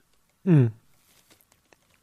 Men du vil også gerne have, have støtte til, at enhedslisten kan føre, kan føre kampagne? Altså dybest set, så synes jeg, det allerbedste vil være, hvis vi øh, øh, havde en offentlig partistøtte, der gjorde, at alle partier havde det samme, altså i forhold til antal vælgere at føre valgkamp for. For det er skævvridende, når der er partier, der har meget mere end andre, fordi de får meget store pengebeløb fra private virksomheder. Øhm, det, det, jeg synes, det er et demokratisk paradoks. Det er ikke, fordi jeg vil pege fingre. Nu, nu øh, refererer du et tweet. Twitter er jo altid ja, en anelse mere polemisk, end når vi to sidder og snakker. Ja, ja, det kan. Men, men, men, jeg synes, men jeg synes, det er et, øh, jeg synes, det er en demokratisk udfordring, at vi får en større og større økonomisk forskel mellem, hvad partierne har før valgkamp for. Og jeg synes, det er et problem, at, at sådan private interesser på den måde kan gå ind øh, og spille en rolle. Altså, det, man kan jo aldrig bevise, du ved, at partierne lader sig påvirke af de donorer, de får penge fra. Men hvis man snakker Mærsk, så er det for eksempel bemærkelsesværdigt, at der blev tilbage i midten af 90'erne indgået den her øhm, Nordsøaftale, den blev forlænget meget, meget lukrativ aftale for, for, for Mærsk, og, og efterfølgende i den efterfølgende år, så fik alle de partier, der havde indgået den her øh, olieaftale, øh, partistøtte for Mærsk. Altså jeg synes, det er problematisk. Men jeg forstår Øh, stadig ikke, fordi Pelle Dragsted her sidst, jeg forstår bare ikke, altså jeg forstår, det lyder til, at kritikken så på, at det er det private, og det, at de kan få måske potentielt set rigtig mange penge, fordi, altså hvis man tager, lad os sige, Dansk Erhverv, Dansk øh, Arbejdsgiverforening, et eller andet, øhm, vil de, altså vil de have mere ud af Liberal Alliance end eksempelvis, lad os sige, HK eller Blik og Rørarbejderforbundet, som, som støtter enhedslisten? Er det ikke helt de samme, præcis samme mekanismer, der er på spil? De, de støtter jer, og så vil de gerne have noget til gengæld. Altså er der andet end beløbet, der er i forskel? Ja, altså, jeg, jeg synes faktisk, der er en forskel øh, mellem øh, organisationer. Altså det, det vil så også gælde Dansk Arbejdsgiverforening. Altså jeg synes faktisk, der er en forskel mellem interesseorganisationer, kan man sige, eller lønmodtagerorganisationer, som repræsenterer ja, 100.000 vis af lønmodtagere, eller for den sags skyld brancheorganisationer på den anden side, altså som Dansk Arbejdsgiverforening, som jo støtter højrefløjen, og så private virksomheder, som kan have en helt specifik interesse i øh, regulering. Altså nu var jeg inde på Mærsk for eksempel, som, som er i det, altså hvor, hvor staten har en meget, meget direkte øh, Øh, den måde, vi regulerer for eksempel at beskatte Nordsølen, er et helt bestemt lovgivningsregimente, kan man sige, eller regime. Og derfor så, øh, så synes jeg, at der er en forskel. Men når det er sagt, så synes jeg sådan set, at det bedste vil være, at vi kommer helt ud af det her med privat partistøtte. Øh, simpelthen fordi, at det kan godt være, at der også er fagforeninger, der støtter venstrefløjen, men vi kan bare se, at skævvridningen, når det kommer til, til hvad man kan økonomisk vokser, øh, er vokset gennem tiden i de år, jeg har været i politik, hvor at de blå partier samlet set har langt mere at føre valgkamp for end de røde partier, fordi at man kan sige, at de grupper, der støtter dem, jo typisk er mere formugende, altså mere velstående grupper, øh, og derfor kan, kan, kan støtte med, med flere penge. Det synes jeg er et problem, altså, som vi er nødt til at adressere, fordi som sagt, det er ikke det, der afgør valg, men det er med til at afgøre valg. Men vil du gerne have, at der skal mere sådan øh, potentielt set offentlig støtte til, fordi Ja, så kan man sige, altså- men så bliver det jo igen øh, også, øh, der betaler skat. Ja, det er rigtigt. Det er rigtigt. det? Øh, det, det er rigtigt. Det gør det, og det er også dilemmaet ved, ved det her. Øh, men omvendt, øh, så, så betaler vi jo på mange måder for et demokrati. Øh, for min skyld kunne man så skære i gruppestøttemidler, øh, som blev sat op for nogle år siden. Øh, det stemte vi imod. Hvad hedder det? Eller andre ting, men, eller finansiere det ved at sænke Folketingets øvrige forbrug på rejser og udvalgsrejser, og hvad man ellers bruger penge på. Det, det kan vi jo sådan set gerne diskutere. Øh, men det er, øh, det, i mine øjne ville det være bedre, at vi ikke havde private virksomheders penge øh, inde i politik, og det er klart, øh, at hvis man ikke skal have det, så skal man heller ikke have fagforeningers penge inde i politik. Okay, altså hvis mere af min, øh, min skat, den skal gå til øh, sådan noget som øh, øh, partistøtte eller partier, de kan lave reklame, så vil jeg også have mere ud af det, kan jeg mærke. Så er det sådan med at øh, forbyde, så, skal, så vil jeg have lov til at kunne forbyde selfies. Så, så lover vi at lave sjove øh, tv-spots for enhedslisten i TV3. Ja. Det er meget sjovere end Liberal Alliances. Billige spots. Billige, ja. Okay. Der kommer også mere konkurrence på, det kan vi måske presse prisen. Nej, så kommer priserne nok nærmere op. Ja. Så længe der ikke kommer flere selfies. Jeg kan ikke mere om dem. Med det sagt, Nej, nej. Dragsted, Vi lægger, vi lægger en afgift på selfies. yes, medlem af byrådet på Frederiksberg for Enhedslisten, og selvfølgelig også øh, opstillings... Øh, klar, du er i gang med at få velkommen til, til, til Folketinget for Enhedslisten. Præcis. Kan du have en god dag? Tak i lige måde. Tak. Hej. Hej. Bum, bum, bum. Det er altid sjovt at tale med Pelle Dragsted. Der kommer sådan lidt... Øh, der kommer gang i den. Okay. Nå, det var, det, var, det, var, det var godt og sjovt. Klokken den er blevet et minut over, over 8. Hej, du lytter til en uh, uafhængig morgen her på Den Uafhængige. Husk, at du også kan lytte med, når vi sender live hver morgen fra 7 til 9. Download vores app, tryk play. Det er helt gratis. Jeg har faktisk ikke læst nogen nyheder op endnu, men øh, jeg synes heller ikke, der sker sådan de helt øh, vilde ting. Jeg lover lige at følge med, hvis der kommer et eller andet, der selvfølgelig skal... Øh... Jeg sidder lige og kigger nyhedsoverblikket igennem lige nu. Jeg har ikke noget, hvor jeg tænker, det her det skal vi bare have med her klokken 8. Jeg skal nok love at komme med lidt nyheder sådan løbende, når der også tigger måske nogle, øh, nogle flere ind. Men indtil videre vil jeg egentlig bare gå videre med, med programmet. Og det er også fordi, det her det er en historie, vi ligesom har forfulgt i løbet af morgenen i form af det her TikTok-medie. Det her sociale medie, som særligt er målrettet de unge mennesker, som øh, politikerne selvfølgelig også er kommet på. Vi talte med Thomas Roden fra, øh, øh, fra Radikale. Han øh, er fra Dansk kina Selskab og meget kritisk over for TikTok. Vil ikke selv have det, men han vil heller ikke sige noget sådan til sin formand, Sofie Carsten Nielsen, om hun skal stoppe med at, at bruge det, for det er noget, der virkelig bliver brugt af politikere. Nu skal vi tale med Astrid Hav, ekspert i sociale medier og politisk kommunikation, fordi spørgsmålet er, hvad de egentlig får ud af det, de her øh, politikere, udover selvfølgelig sådan noget som altså reach og blive hørt af, af flere mennesker. Men hvad er det ellers, der ligesom er, er i det for dem? Altså hvad er det, det, det gavner politikerne ligesom lolle lidt rundt her på, øh, på TikTok? Godmorgen, Astrid. Godmorgen. Nu fik jeg sagt lolle lidt rundt på TikTok, men det er jo også fordi, at man ser nogle af de her videoer, eksempelvis med Alex, Alex Vandopslag, at det virker til, at TikTok-videoer godt må være sådan lidt, øh, lidt useriøse. Er det ikke rigtigt? Jo, de må godt være øh, meget fjollet eller lollet, som, som Ja. du siger. Øh, og det er jo sådan TikTok egentlig startede med, at det var meget de her sådan lip-sync-videoer, dansevideoer, så altså ekstremt fjollet, øh, i hvert fald set med sådan øh, voksne øjne. Men jeg synes heller ikke, man skal øh, forklare, at der også på TikTok foregår en masse politiske ting. Øh, der var forleden aften øh, nogle, øh, nogle unge politikere, som holdt en valgdebat øh, på TikTok. Vi ser også en kandidat som Erik Thyrmer fra Moderaterne, som faktisk laver nogle ret seriøse videoer om inflation og renter og alle de her andre økonomiske ting. Så jeg tror, det er ret vigtigt, at man forstår nuancerne i det. Altså, du har det der super fjollede, der er rigtig meget øh, Rosa Lund driller Alex van Opslag og tilbage igen, og Alex van Opslag, der laver de her sketches med sig selv osv. Men så har du altså indimellem også, at de snakker om nogle, om nogle politiske ting, og jeg tror, man bliver nødt til at forstå, at hvis øh, man skal have, øh, hvis man gerne vil snakke politik øh, til, til unge mennesker, så gør det ikke noget, at der også er en lille smule øh, humor og leg med i det. Mm. Kan du, øh, hvis vi lige tager de, øh, vi kan altid tage de bedre, måske mere seriøse eksempler, men lad os lige tage nogle af de øh, måske sådan lidt øh, kiksede TikTok-videoer fra politikere eller partier. Er du stusset over nogen, hvor du tænkte, øh, det er sgu ikke så vellykket det her? Og jeg tror, der, der er rigtig mange. Altså, man kan jo i hvert fald også, altså, man kan jo se for eksempel sådan en som Alex van Opslag er, er populær, men, øh, men man kan også godt diskutere, altså den, den type humor øh, er jo ikke, altså det er jo ikke noget, man vinder sådan dansk øh, stand-up øh, konkurrence i, vel? Så det er sådan politikerhumor, tror jeg, som man generelt godt kan være sådan lidt, øh, lidt forbeholden overfor. Men jeg synes, der er mange, der gør det godt, og så er der mange af de her, altså der er mange af de her kiksede øh, øh, dansevideoer. Der er Karina Lorentzen blandt andet, som konsekvent laver sådan nogle, nogle lidt halvkiksede øh, videoer, hvis du spørger mig. Men omvendt kan man også sige, at man altså, hun prøver, hun er der, og, øh, og vil gerne ud til nogle af, af de unge vælgere. Og det, øh, at, at det er jo midt i en valgkamp, øh, og det er jo, altså alle tre gælder jo for at komme ud i valgkamp, og så må man ligesom, øh, kan man sige, pleje sin forfængelighed på den anden side af valgresultatet. Ikke? Mm. Øh, og det er jo derfor, politikerne de er på TikTok, de kan se, okay, der sker noget, der er simpelthen sket en forskydning siden sidste valg. Det er stadig meget Facebook, det er stadig Instagram, og og lidt Twitter, LinkedIn osv., men der er altså sket rigtig meget med TikTok, og, og så derfor er det helt naturligt, at politikerne de også øh, flokkes derover. Mm. Når de så lykkes, de her, øh, de her politikere, øh, så kan det jo både være, fordi det er godt indhold, men det kan også, eller man kan sige, indhold med substans, men det kan også bare være godt indhold, fordi det er underholdende, det bliver spredt vidt og bredt, og øh, folk de ser det. Hvad er ligesom, øh, altså er det Vand, Vandopslag og Rosa Lund, de her måske snart kendte eksempler, der er de gode eksempler på, hvornår det lykkes for dem?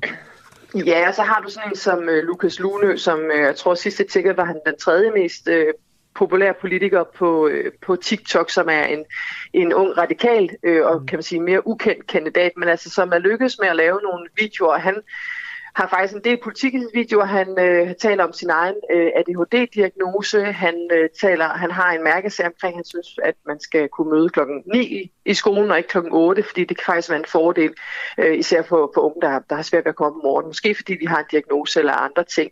Så han bruger meget sig selv, og derfor så bliver det nemlig også, egentlig også, det bliver både meget personligt, men det bliver faktisk også ret politisk. Øh, og, så, og så dem, der lykkes godt, det er jo der, hvor det netop er i øjenhøjde. Øh, den mm. politikerdebat, der var øh, her den anden aften øh, på TikTok, der snakker de om øh, unges trivsel, de snakkede om LGBT og, og andre ting, som unge måske er mere optaget af, end når du tænder for, for tv og ser de her øh, sådan ældre politikere mm. stå og diskutere øh, ja, øh, andre emner, som, som de unge måske ikke er, er nær så optaget af. Så derfor så kan der være nogle unge, der synes, det her det er faktisk meget mere vedkommende, både fordi det, kan man sige, det formsprog, det, det taler til dem, men også de emner, som, som politikere taler om, er mere relevante for de unge.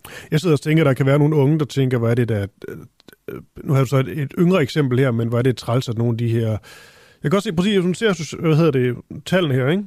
Øh, 18 ud af 71 kandidater fra Radikale Venstre, de er på TikTok. 18 ud af 99 kandidater fra det konservative Folkeparti på TikTok. Og der er der sikkert også nogen lidt op i, uh, i årene. Der er sikkert også unge mennesker, der synes, det er træls, de skal, også skal komme, uh, komme derind. Ligesom Facebook, ja, det sikkert, ja. ligesom Facebook, der også startede sådan lidt mere for, for de unge og friske, og nu er det blevet sådan ens... Uh, eller blevet sådan et forældre- og bedsteforældremedier, er der mange, der synes, og derfor er de ligesom flygtet, de unge mennesker flygtet væk fra det. De er sgu ikke på Facebook øh, længere. Og nu sker TikTok så, og så skal der også føres valgkamp derinde fra, politikere. Ja, men det, men det er helt rigtigt. Der skal nok være nogen, som bare har sådan et politikere gå ud af mit feed. Men det er TikTok jo øh, designet sådan, at hvis du ikke ser den her type video, så får du heller ikke den slags videoer. Mm. Så du kan sagtens være på TikTok, og så stadig få din dansevideo, eller din kagevideo, eller din tech-video, eller booktok, eller nogle helt andre ting. Så, så du kan sådan set også godt være, øh, være på TikTok, og så egentlig ikke få noget af det her politiske indhold, øh, hvis du bare ikke ser på det, og hvis du ikke følger nogen af de her politikere. Og det er jo der, hvor, hvor TikTok er ret interessant, fordi den her algoritme fungerer ret godt i forhold til at foreslå dig ting, du rent faktisk er interesseret i. Ja, så, så, så, ja. men, men du har fuldstændig ret. Altså, der risikerer jo lidt at ske det samme, i hvert fald sådan fra et ung perspektiv, at, øh, at det bliver overbefolket med, med netop med, med folk, der, der gerne vil nå ud til de unge, øh, både virksomheder, politikere og andre aktører, og så på den måde så går lidt af det her sjove øh, af det, om, og mm. netop også det her sådan lidt voksenfri forum, som det har været indtil for relativt nylig. Ja, her til sidst, øh, Astrid Hav. Politikken, de her udråbt det her folketingsvalg som det første TikTok-valg. Er det, øh, altså er der noget i det, eller synes du trods alt, det er ligesom at, øh, det ved jeg ikke, at gøre det til lidt mere, end det rent faktisk er i virkelighedens verden?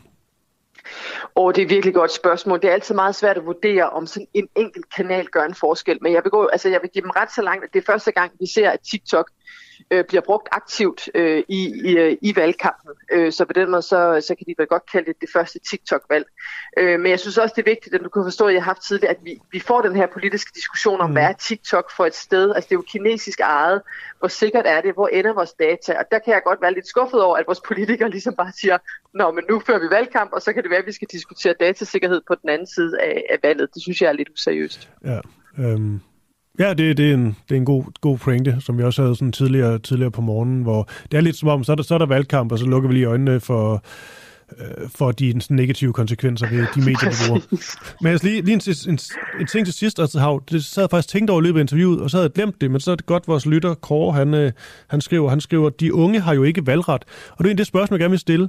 Er der ikke en pointe i, at der er vel også noget farligt, eller måske meningsløst i, hvis man kører for meget valgkamp på, på TikTok og målretter det for, altså for unge mennesker, som simpelthen ikke kan stemme? Jo, det er klart, men dem, de går efter på TikTok, det er jo førstegangsvælgerne. Så der er rigtig mange af de her sådan 18-25-årige, måske endda 18-30-årige, som, som er på TikTok. Så det er første og måske andengangsvælgere, øh, som er dem, man går efter der. Og så gør det jo så heller ikke noget, hvis der er nogen 16-årige, 17-årige, der får et forhold til ens politiske parti, eller måske begynder mm. at kende nogle politikere, øh, lærer deres navne at kende, fordi de jo så om ikke andet kan stemme til, til næste valg. Og så er der jo heller ikke nogen af de her politikere, som ikke også er på Facebook eller outdoor, eller stiller op og er ude på, på gymnasier eller øh, arbejdspladser andre steder og har politiske debatter. Så, så TikTok kan ikke stå alene i, i ens valgkamp. Okay. Astrid Hav, ekspert i sociale medier og politisk kommunikation. Tak for lige at tage en uh, tur til TikTok med mig. Ja, selv tak. God dag. I lige måde, hej. Hej. Ja, og vi uh, iler videre til uh, Ingrid Baraka, som er podcastvært med Randisk baggrund. Det skal handle om Søren øh, Pape Poulsen. Spørgsmålet er, om øh, Søren Pape han øh, bør sige undskyld til alle afrikanere. Anledningen er, at Søren Pape han øh, undskyldte søndag under en statsministerdebat på TV2, at han havde kaldt Grønland for Afrika på is. Lad os lige prøve at høre her. Altså, det er ikke så svært. Jeg vil gerne kigge ind i kameraet nu, og så vil jeg sige, at jeg kan godt indrømme fejl.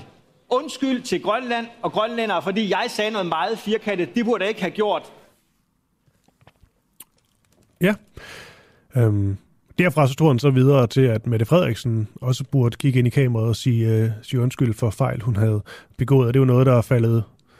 Ja, det var, det var noget, der, der var nogen, der tog lidt ilde op, fordi jeg sagde, de, så tror de egentlig ikke helt på denne her, denne her undskyldning, fordi han ligesom øh, bruger den i sit øh, politiske øh, program. Det måske stået med rent, hvis han blot havde sagt øh, undskyld, og så øh, ikke gået videre med den. Men det er jo ikke mig, der skal, skal vurdere det, men det er i hvert fald øh, nogle af de øh, kritikpunkter, der lød efterfølgende. Men det er altså Ingrid, vi, øh, vi taler med øh, nu. Ja. Godmorgen, godmorgen.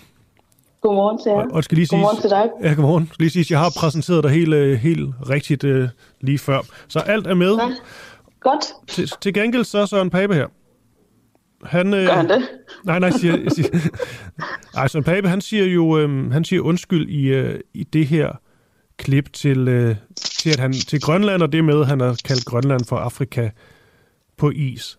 Er Mhm. der nogen, du synes, han ikke får sagt undskyld til, som han burde? Ja, bestemt. Øhm, altså, han får jo ikke øh, på samme måde sagt undskyld til et øh, helt kontinent, øh, som han i hans øh, udtalelse Grønland på is er med til at udmyde.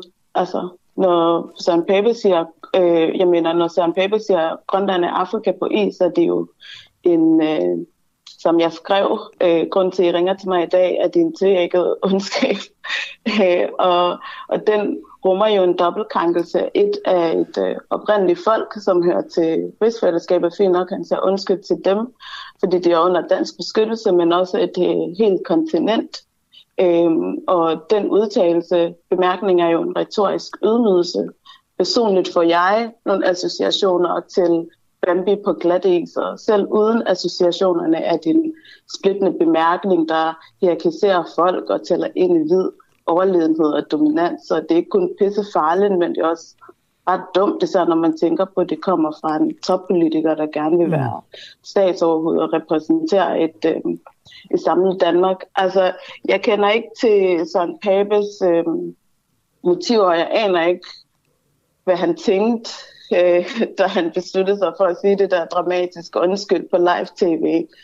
Men for mig så lignede det, at han lidt kom i tanke om, at øh, inuitfolk fra Grønland jo også stemmer. øh, mm. Men altså, jeg har for at sige, at det gør folk med rødder i Afrika men lad, altså også. Okay, men lad os lige tage den der, det er måske meget godt lige at få taget den der, den der undskyldning. Jeg spillede et kort klip af den. Jeg havde ikke ja. dog den sidste del med, det ville jeg egentlig gerne have haft, men jeg kan godt huske den.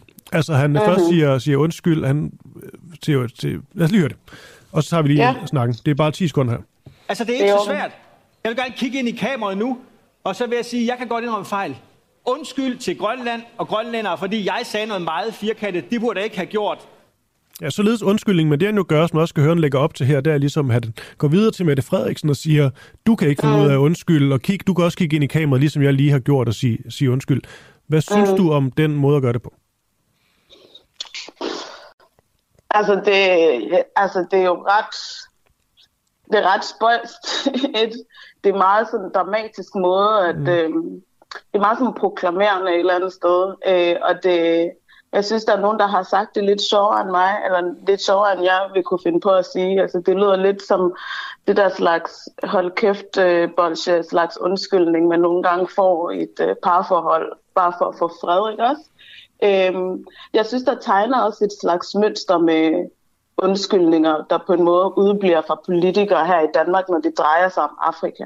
Altså, om Grønland så er kommet lidt foran på statslige undskyldninger, fordi Danmark har hånden dybt nede i Grønlands naturressourcer, det skal jeg ikke kunne sige noget om. Mm. Men øhm, trods alt, nu forstår jeg godt din pointe, det er jo blandt andet det her med, at øh, det med at kalde øh, Grønland fra Afrika på is, at, øh, at du føler også ligesom, han vælger at tage hele kontinentet under samme paraply. Altså slet ikke, der er ikke nogen forskel på Afrika. Afrika er bare Afrika. Det er vel en mm. del af, del af. Men alligevel, så forstår man vel godt, hvad det er, han mener. Altså, du kan mm. vel også godt forstå, hvad det er, han mener. Er det ikke også på en eller anden måde at presse lidt ud af en eller anden udtalelse, som vi jo dybest set godt forstår, hvad han vil ud af, øh, have ud af, men så er den måske sådan lidt for, lidt for generel, men det er den slags jo nogle gange.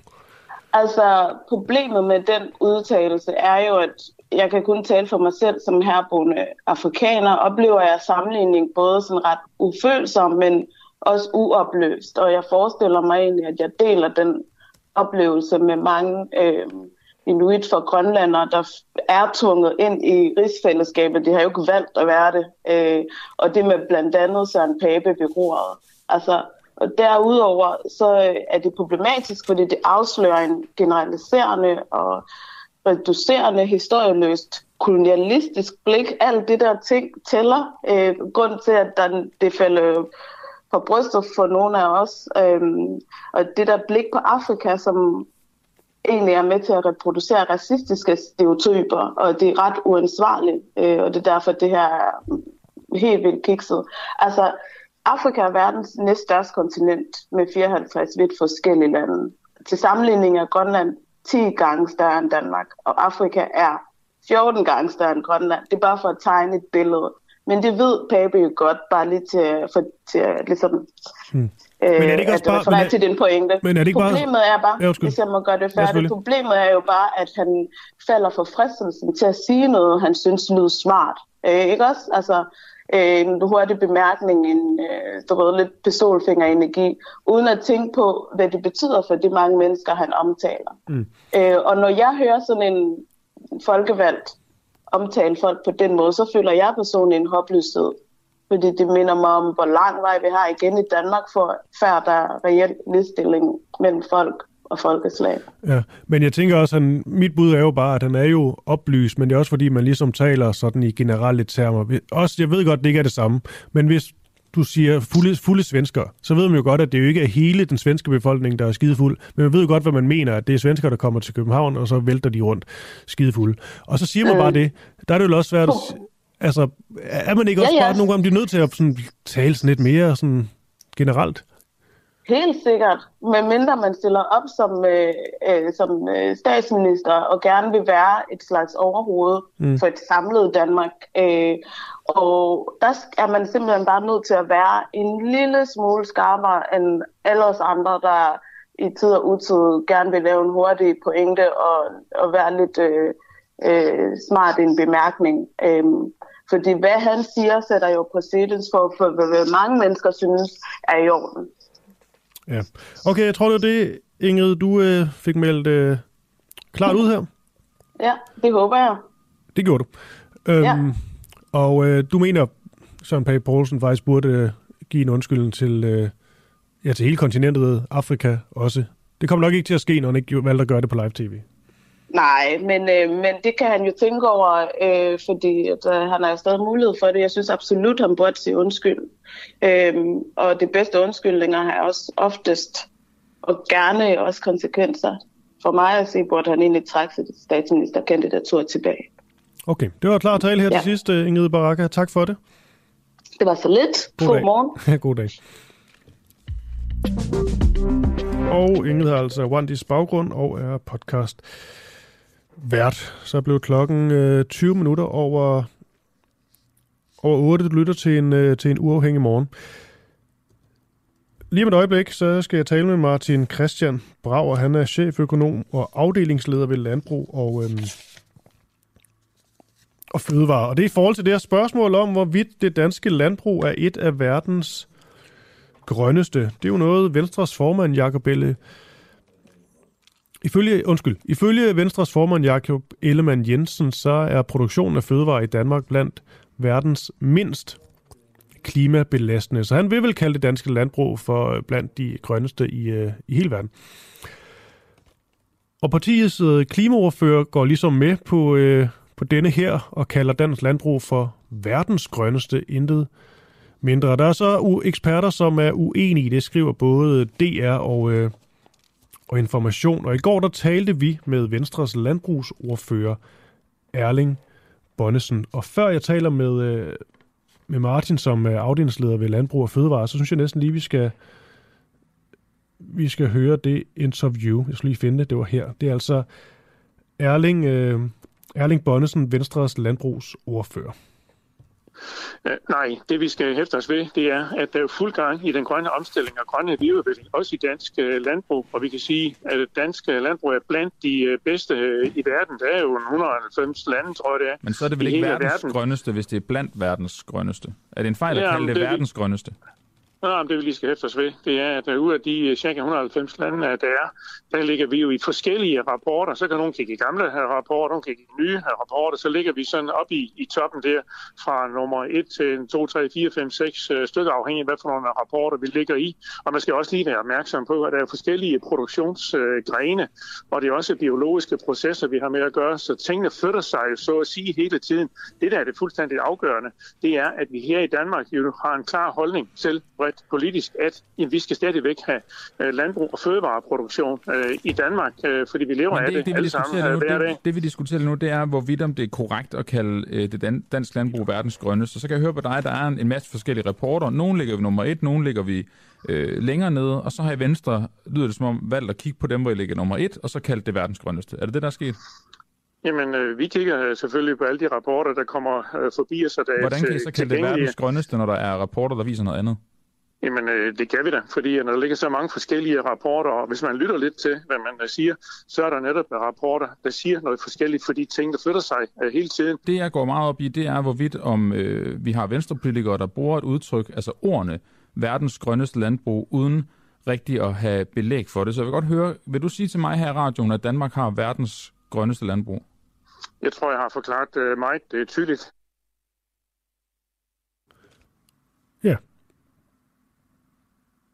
Det kan man så vurdere, hvorvidt øh, man synes, at øh, Erling Bonnesen havde forklaret så tydeligt, at han ikke skulle svare på det her spørgsmål til sidst. Men øh, lad nu det ligge. Nu skal vi tale med Martin Christian Brauer. Godmorgen.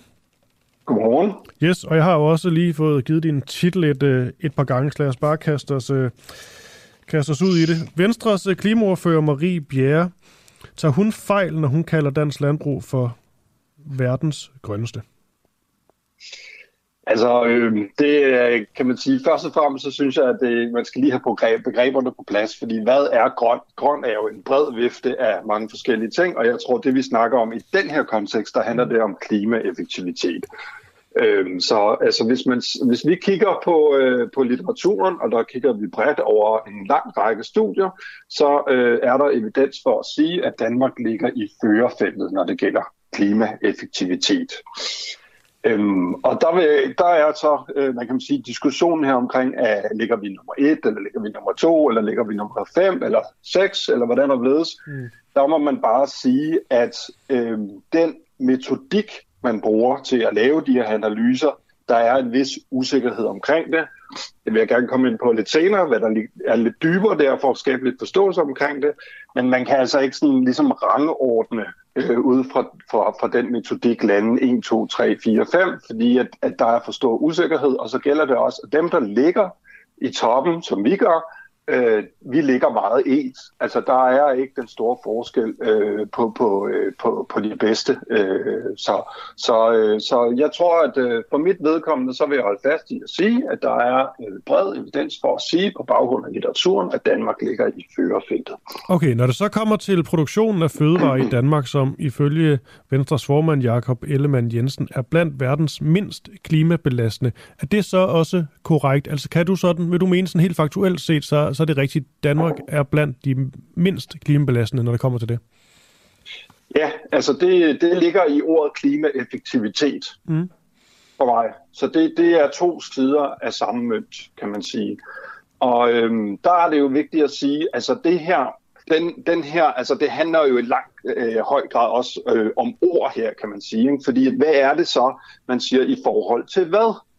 Øhm, og når vi siger, altså min, øh, min viden og den litteratur, jeg kigger ned i, der er det jo ikke kun Holland og Sverige, der bliver behandlet. Der er det jo en lang række af lande i hele Europa og i hele Asien og i Nord- og Sydamerika, så det er på verdensplan. Og, øh, og altså, jeg beder jo mærke i, at øh, altså, den uklarhed måske, der har været lidt om tallene, bunder måske også lidt i, at nogle af eksperterne siger så i forhold til de lande, vi normalt sammenligner os med, vi siger i forhold til verden. Fødevareproduktionen er et globalt erhverv. Der er få lande i verden, der har så meget produktion, at de kan eksportere til de andre lande i verden, der, øh, der ikke har mulighed for at fremstille fødevarer. Det har vi jo hørt rigtig meget omkring i forhold til ledediskussionen og mellem, øh, øh, Mellemøsten og, og Syd, øh, øh Nordafrika, undskyld. Øhm, og det er simpelthen, det er, det, sådan har det været i, i, i mange, mange årtier, at det er den måde fødevareforsyningen på verdensplan foregår på, at det er et globalt erhverv. Så, så det, det, det, det er så den målestok, vi har, der vi udgår fra. Øhm, så, så opsummerende, så ligger vi altså i førerfeltet, når vi kigger på det. Øhm, sammenligner vi med, med lande her lige omkring øh, os, eller andre store øh, fødevarenationer, som for eksempel New Zealand, de klarer sig også rigtig godt. De er også med øh, i, i førerfeltet. Sammenligner vi med lande i Asien, i øh, Sydamerika, så er der meget, meget, meget langt til den produktion, vi har i Danmark. Mm. I forhold til at være klimaeffektiv. Ja. Ulrik Bæk, som er cheføkonom økonom i Tænketanken Krake har sagt, at de har undersøgt det sådan ret grundigt, eller har undersøgt det ret grundigt, om dansk landbrug er bedre end andre. Deres analyse viser, at Danmark ikke er nogen klimaduks, når det kommer til landbrugets udledning, når man gør regnestykket rigtigt op og tager alle udledninger med fra øh, stald til tallerken. Altså er der ikke også noget i, at, øh, at det her med, at du kan også ofte finde, jeg vil sige, ikke sige, at det er snyd, men du kan også kan finde på nogle, nogle pæne tal, men du kan også se på en anden måde, så hvis du tager alle udledninger med på, på den og den måde, så ser billedet måske ikke helt så, så, så pænt ud. Hvad tænker du? Jo, altså det er der sikkert godt nogen, der kan i kampen sidde øh, blive øh, fristet af at gøre, men altså det er ikke den måde, vi arbejder på hos os. Altså for det første, i forhold til tallene, mm. så kan man sige, det som Ulrik har været ude med, han siger jo netop også, hvis man læser ned i det, i forhold til sammenlignelige lande, altså, så er vi ikke nogen klimaduks. Altså der er aldrig nogen sådan, hvad er en klimaduks? Altså vi siger ikke, at vi ligger nummer et. Jeg mener slet ikke med den statistiske usikkerhed, der er i, i det her, man kan snakke om, hvem der ligger nummer et og nummer to. Okay. Øh, og det er sådan set også det, øh, altså det siger Ulrik jo så, at vi ikke er nummer et. Øh, Men vi, ligger, det, vi ligger i den gode ende. Det er det, du vi siger. ligger i den gode ende, det gør vi. Og, og det behøver sikkert være det, godt jo i sig selv, men, øh, men bedre. Ja.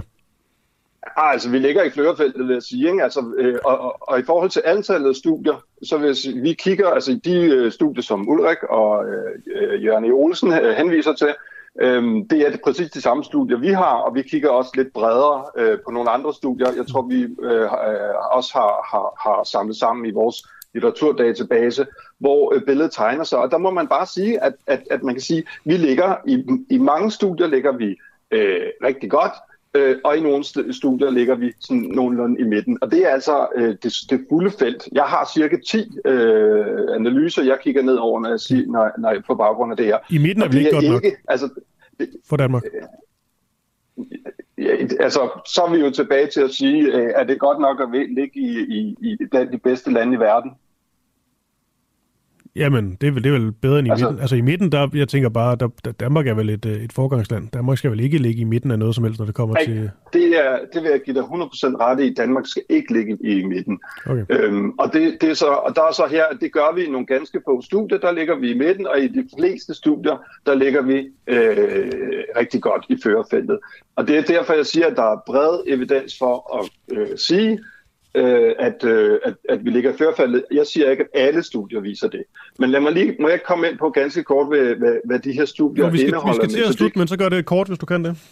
Okay, det er fordi, det er det her fra vugge til grav. Øhm, og der bruger man jo alle udledninger, det vil sige, hvad der bliver gødet på marken, hvor meget der kører rundt med maskiner, hvad er energiforbruget i fødevaresektoren, hvordan ser det ud i detaljhandlen, hvor meget madspil er der, bortskaffelsen af mad, går det på øh, til biogas, som vi er gode til i Danmark, eller bliver det, øh, går det, øh, bliver det dumpet på, på, på, en, øh, på en losseplads, som det gør i andre lande. Det er bare for at sige, at alle de elementer skal der med, øh, når man laver øh, på et enkelt produkt, for eksempel mælk. Og det er derfor, at det er øh, enormt usikkert, når man skal ned og sige, hvordan foregår det her i Tyskland, hvordan foregår det her i Bangladesh, og hvordan foregår det her i, i, øh, i Argentina. Øh, og det er derfor, at det er, øh, jeg synes, at, at hvis man skal gøre noget godt for den her diskussion, så skal man øh, være varsom med at, at snakke om, hvem der ligger nummer et, fordi at, det er simpelthen for, øh, for, for usikkert til det. Jeg synes, at vores ambition det må være, at vi skal være blandt de bedste, og så kan vi sige, at enten ligger vi i førerfeltet, eller vi ligger alle sammen nummer et. Det er sådan set et spørgsmål om ord, men det er der, vi skal være, og, og, i, og, og det må være budskabet øh, fra os. Det er super. Og så trods alt min pointe med det her, hvor jeg sagde godt eller bedre, det var jo, at det selvfølgelig øh, bedre at ligge, ligge i den gode ende end i den dårlige ende. Men spørgsmålet er bare, om den gode ende er god nok. Det er jo også den diskussion, man også skal tage. Men den tager vi også en anden dag. Det er rigtigt. Det er en helt anden diskussion. okay, den, den, den, den vil jeg meget gerne også uh, snakke med jer om på et andet tidspunkt. Super. Martin Christian Brav, cheføkonom, afdelingsleder ved Landbrug og Fødevare. Det var vist bare det. Kan du have en god onsdag? Ja, tak lige måde. Tak. Klokken er blevet halv ni. Vi skal til en historie, som øhm, jeg har mig til. Det er Karin Schwartz, som jeg skal tale med. Hun er byrådsmedlem i Esbjerg for Socialdemokratiet.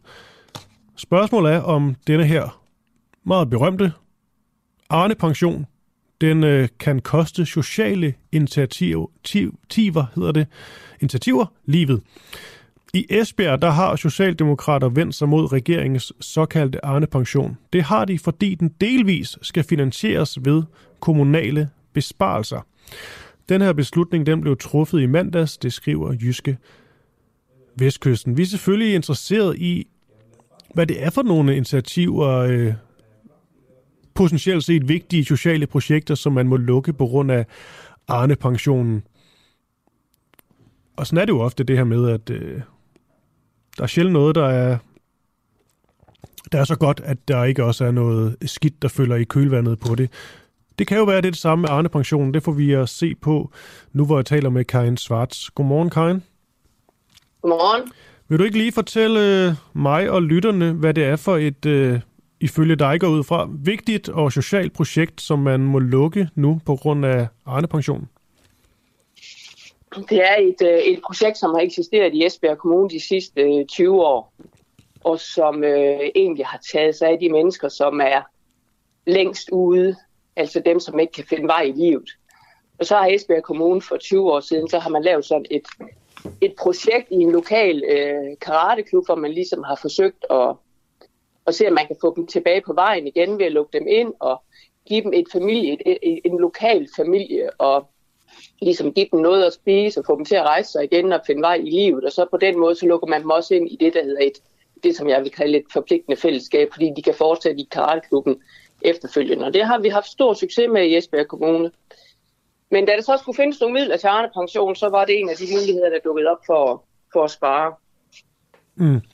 Okay, så ledes altså projektet, når du ligesom øh, forklaret, hvorfor det er et vigtigt og, øh, og godt projekt, det her, øh, det her såkaldte karate-projekt. Jeg skal lige forstå, hvordan du kan koble det sådan helt øh, indtydigt til, øh, til Arne-pensionen. Altså, der skal frigøres penge til Arne-pensionen, de bliver taget herfra. Kan du lige forklare mig, hvorfor det er så, øh, så konkret? Det er, det er blevet så konkret i vores kommune, fordi der er jo fundet rigtig mange andre penge også til at kunne dække Arne Pension. Og Arne Pension, nu sidder jeg jo for Socialdemokratiet i, i Esbjerg Byråd, så jeg har jo indsat imod øh, Arne Pensionen overhovedet. Øh, men de penge, der skal findes til at finansiere Arne Pension, det skal så tages fra beskæftigelsesindsatsen på, øh, på de unge. Og det er jo så her, man kommer op med muligheden for at, at spare på det her eksterne ja, man kalder det et eksternt tilbud. Jeg vil nu sige, at det er et internt tilbud, fordi det er jo noget, vores kommune selv har fundet på at lave det her partnerskab med Esbjerg Karate Klub i, i tidernes morgen. Mm. Men altså, vil du gå sådan, så langt at sige, at, øh, at det er 100% Arne-pensionen, og det, at der skulle frigøres penge til den, der gør, at øh, det er karate-projekt, det må lukke? Ja. Ja, altså det er jo det, der står i indstillingen, sort på hvidt, ikke også? Mm. Man har jo fundet rigtig mange andre millioner, så, øh, så de sidste der stod vi imellem at skulle vælge skulle vælge mellem øh, det her eksterne tilbud, hvor man skal spare en million, hvor vi faktisk har seks ansatte i projektet, eller fire ansatte og to frivillige, og så, eller, og så skulle der spares 2,2 yderligere i beskæftigelsesindsatsen af rådgiver. Okay. Og det er jo, det er jo, det er jo smerteligt begge dele også. Mm. Men altså, det vi så kan tage med her, det er, at, øh, at for at give øh, ja, økonomi til, øh, til Arne-pensionen, så er der en en indsats, der er kørt i to årtier i, øh, i Esbjerg Kommune for udsatte og sårbare ja. unge mennesker. Øh, den, bliver, den bliver sløjfet? Og, øh, og det, fik, det fik vi jo så et, øh, et øh, mindretal, der, der, der stemte imod, ikke også? Altså, øh, et, et flertal stemte for, at vi skulle skåne de 2,2 ansatte i beskæftigelsesansatte, altså rådgiver. Og man kan sige, det, der er jo ikke ansigter på dem, så det bliver jo knap så, øh, så farligt for nogen at spare. med. jeg synes, det er selvfølgelig trist nok, øh, at fordi de har rigeligt at se til, og der er jo også øh, dokumentarprogrammer omkring, hvor, hvor hurtigt de løber. Det kan jeg også se i egen kommune, at de løber rigtig stærkt, og de bliver syge af at gå på arbejde, fordi de kan ikke nå, nå at skulle igennem alt det. Øh, de skal nå alle de sager, som de har. Og øh, det regnstykke, man gjorde op, det var, at at hvis man øh, fjernede 2,2 ansatte, så var det så øh, 100 flere unge, man skulle lægge over på de rådgiver, der var tilbage igen i den indsats. Men jeg synes jo nok, man kunne burde finde øh, midlerne andet sted. Man burde måske ikke have stillet det sådan på spidsen, som man gjorde. Man kunne måske godt finde, altså nu har vi jo lige bevilget øh, for ikke så længe siden øh, 12 millioner taget op af kassen til det, der hedder Education Esbjerg, hvor man skal sørge for at få flere uddannelser til Esbjerg Kommune. Dem kunne man godt finde i kassen, så vi pladerede jo lidt for, om man ikke kunne finde de midler et andet sted, men, men det kunne man ikke. Ja, altså den, øh, ja, altså den socialdemokratiske regering, DF, SF og Enhedslisten, øh, ja. de valgte i 2020 ligesom indgå en aftale om, at den politiske aftale om ret til tidlig tilbagetrækning fra arbejdsmarkedet, den her såkaldte ja. Arne-pension, delvis skal finansieres ved kommunale besparelser på ungerettede på den ja. ungerettede beskæftigelsesindsats. Så på en eller anden måde, så øh, man, tager fra de, ja. man tager fra de unge, giver til de gamle.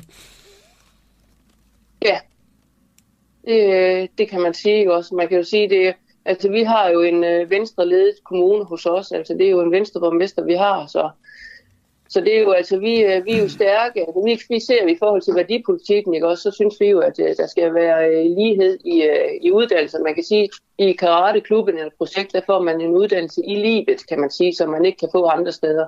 Og de steder, som de unge skal vise hen, øh, der har man i forvejen vist, at man ikke kan have dem. Så, så hvor er det, de unge skal hen? Det kommer til at koste rigtig meget andre steder.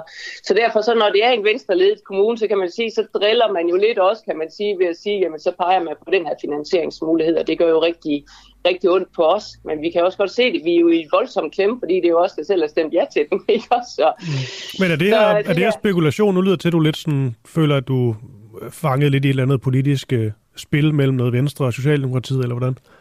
Ja, men sådan er det jo altid. Det er jo, det er jo 50 procent at være i politik. Det, den ene side, det er jo selve det der med at kunne føre noget politik ud i livet, og det andet, det er jo spillet. Så, så det er jo sådan, det er. Det er jo ikke noget, jeg kan, kan gøre noget ved, men det er jo et, et spil, jeg selv har valgt at være i. Mm. Havde det her, øhm, det her karate-projekt øh, Art of Peace, havde det haft mulighed for at blive sløjfet alligevel inden for de nærmeste par år? Altså var det ja, sådan, det er jo det, der er. Ja. Det er jo det, jeg synes, der er fuldstændig håbløst. Ikke? Også når man ser på den, det husholdningsbudget, vi har, altså vores driftbudget, det er jo milliarder, der bliver tale om. Ikke? Men når man sidder som, som valgt i Esbjerg byråd, der sidder der 31 medlemmer, men nogle gange så er det de samme uspiselige forslag, man får frem, når man skal vedtage et budget for eksempel. Ikke? Øh, I mange år der havde vi for eksempel øh, de gamle hjul, men vi sløjfte ud på plejecenter, for det var simpelthen skåret ind til benet nu. Og så karate-projektet, som du lige nævner, det har også været på mange gange, fordi man ved, at det bliver uspiseligt, og så ender det med, at det alligevel falder. Mm. Og så må man finde pengene et andet sted, og så bliver det oftest ved sådan noget salami-metode, vi sender den tilbage til forvaltningen, så må I skære, hvor det er, I lige synes, det kan passe ind, eller det bliver jeres ansvar nu. Øh, men den har været fremme mange gange, og den har også været, jeg sidder også selv i et projekt Aktiv Fritid, hvor jeg arbejder med socialt udsatte børn og unge. Vi har også været sparet, øh, sendt frem til som, som spareforslag øh, flere gange, ikke? Og sådan ser man jo tit som politiker, at det er de samme forslag, der kommer igen og igen og igen, fordi der kommer rigtig meget røre i andedam, når man sender lige nøjagtigt de projekter frem, som handler om de udsatte. Mm. Og så til sidst skal jeg lige sige, at der er en Trine, der skriver ind, at karateprojektet i Esbjerg har hjulpet mange udsatte borgere videre i livet, og jo også siger, siger tak. Men jeg tror egentlig, det var det, Karin Svarts, byrådsmedlem. Jamen, jeg, har lige, jeg skal lige sige måske, fordi min øh, søn han sagde, hvad skal du lave i dag, mor? Nå, Jamen, øh, jeg, skal, jeg, jeg, skal, jeg har et interview nu her. og så fortalte jeg det jo med jer, så sagde jeg, mor for helvede, de griller der. Det er jo sådan nogle, der griller folk. Så sagde jeg, det må de gerne, fordi det er jo i kold tid, vi er jo skruet ned, så det vil være rart at holde varme, men jeg synes da ikke sådan, jeg blev grillet, så, øh, Nej, så nej, tak det for var, det meget, opmærksomheden. det var det meget stille og roligt. Ja, tak Øhm, for opmærksomheden. Selvfølgelig. Karin Svarts, byrådsmedlem i Esbjerg for Socialdemokratiet, og du må hilse, hilse knægten. Ja, tak, det kan jeg gøre. God, god dag. Hej, hej. Hej, hej. Tak lige måde. Hej. Bum. Nej, nej, der skal da være god stemning. Til gengæld kan jeg lige sige, at øhm, jeg elsker sådan noget, men jeg, jeg får jo sådan nogle, nu bliver sådan lidt procesagtigt der, men jeg har jo sådan nogle, øhm, selvfølgelig, måske lige et enkelt spørgsmål, jeg kan gå ud fra, eller så kører vi et meget loose. Men derfra så har vi ret meget sådan øh, fakta, og det er jo dejligt, og det er jo sådan noget som netop det med, med hvordan man har finansieret den her den her aftale, lidt om det her karate-projekt Art of Peace og så videre. Og så har jeg et sidste punkt, der bare lyder, Esbjerg er en by ved Danmarks vestkyst. Det synes jeg er fantastisk, jeg lige har fået med i mine noter. Jeg vil sige, det vidste jeg faktisk godt. Min far er jo fra Esbjerg. Jeg har meget familie der. Men altså, hvis man nu var i tvivl, så er det jo det godt lige at få, få med. Jeg ved ikke, hvor meget relevans lige har for det interview, men altså, så er der ingen tvivl om det. Nå, klokken den er, den er ved at være 20.09. Vi skal nu tale med... Øh, vi mærker ved med at sige vi. Fordi, jeg føler, at Camilla Boracke på en eller anden måde sidder siden af mig. Det gør hun altså ikke. Det er mig selv, der sidder og, og taler. Camilla, hun optager lige nu Boracke og Pengedoktoren live sammen med Lars øh, Christensen. De er vel lige gået på, gået på scenen. Det er mig, der sidder. Og nu skal jeg tale med øh, Emil Rotbøl. Han er Ruslands korrespondent for, for Berlinske. Og øh, nu får jeg sådan nogle... Øhm, nu bliver det igen sådan lidt behind the scenes snak. Nå, ja tak. Det er min øh, gode producer Oliver, som, øhm, som råber og skriver. Det er fordi i mine noter, der står der 740 med Emil Rotbøl, men det kan jeg se er forkert. Til gengæld så har jeg et øh, klip, jeg gerne vil afspille. Så har vi Emil Rotbøl med i de sidste 10 minutter. Jeg kan lige sige, det skal handle om, hvorvidt øh, Eko de øh, hjælper Putin med hans krig i øh, Ukraine. Det var det danske skofirma Eko, som vist ikke er trukket ud af Rusland endnu. Men før det, der skal det handle om, øh, om spørgetinget. Jeg kan sgu lige finde min note lige nu. Øh, det, det, det, det. Ja, Det er fordi, jeg skal læse et eller andet op, før jeg putter det her, det her klip på. Øhm, det kan være, jeg kan finde dem inde i øh, mit, øh, mit drev. Beklager, det lige bliver sådan lidt øh, behind the scenes, men det er fordi, det er så, så kedeligt at læse noget op, uden at have papiret. Men det kommer der. Nå, det står der. Okay. Det beklager jeg. Emil Rotbøl på om, øh, om 8 minutters tid, før det er spørgetinget. Fordi vaskekældre, beduinlejre og offentlige fyringer, der bliver kastet omkring sig med kulørte vendinger i valgkampen fra politikernes side i en tid, hvor vælgernes opmærksomhed er en råvare i højere kurs end gas og træpiller. Piller. Men øh, gør journalister sig selv en bjørnetjeneste ved at gentage de samme budskaber, eller bør politikernes udtalelser altid faktisk?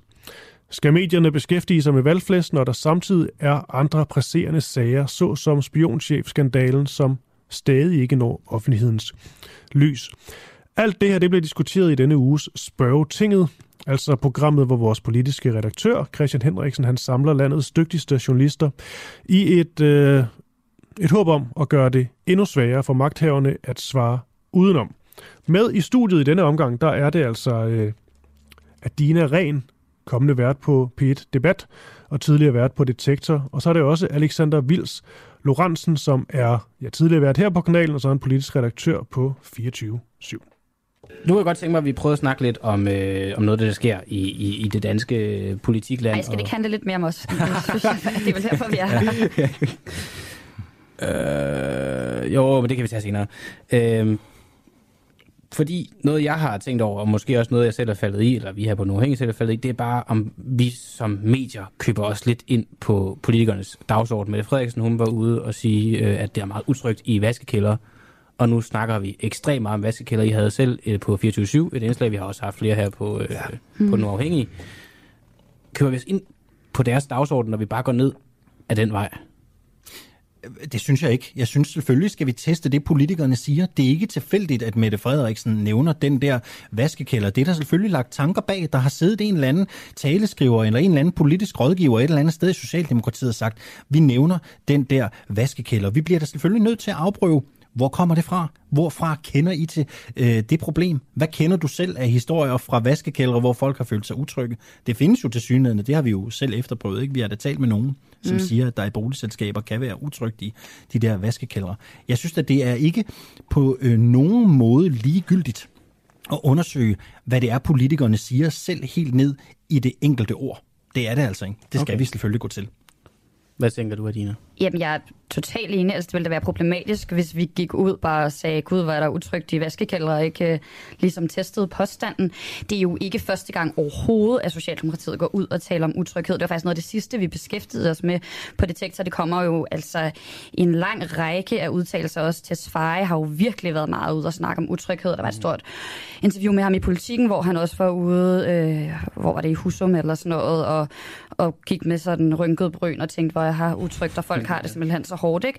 Og, øhm, og så er der faktisk et interessant øh, øh, citat øh, i, i, den, øh, i det interview, hvor øh, han bliver spurgt om om folk ikke bliver mere utrygge af, at vi taler så meget om utryghed. Så siger han nej. Folk bliver ikke nedslidte af at tale om nedslidning, og de bliver heller ikke utrygge af at tale om utryghed. Og det er jo ja. et super grinerende citat, ikke? fordi mm. nedslidning og utryghed er simpelthen to helt forskellige ting for det første.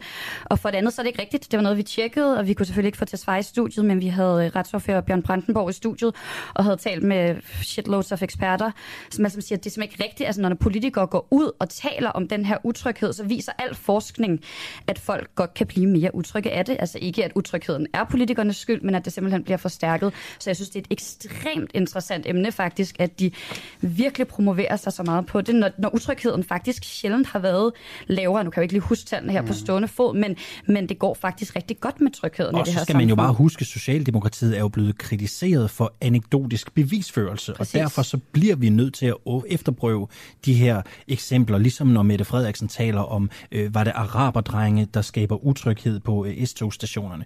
Vi skal efterprøve det her, især når så mange siger, at partiet har en tendens til at altså, føre politik på baggrund af anekdoter. Ikke?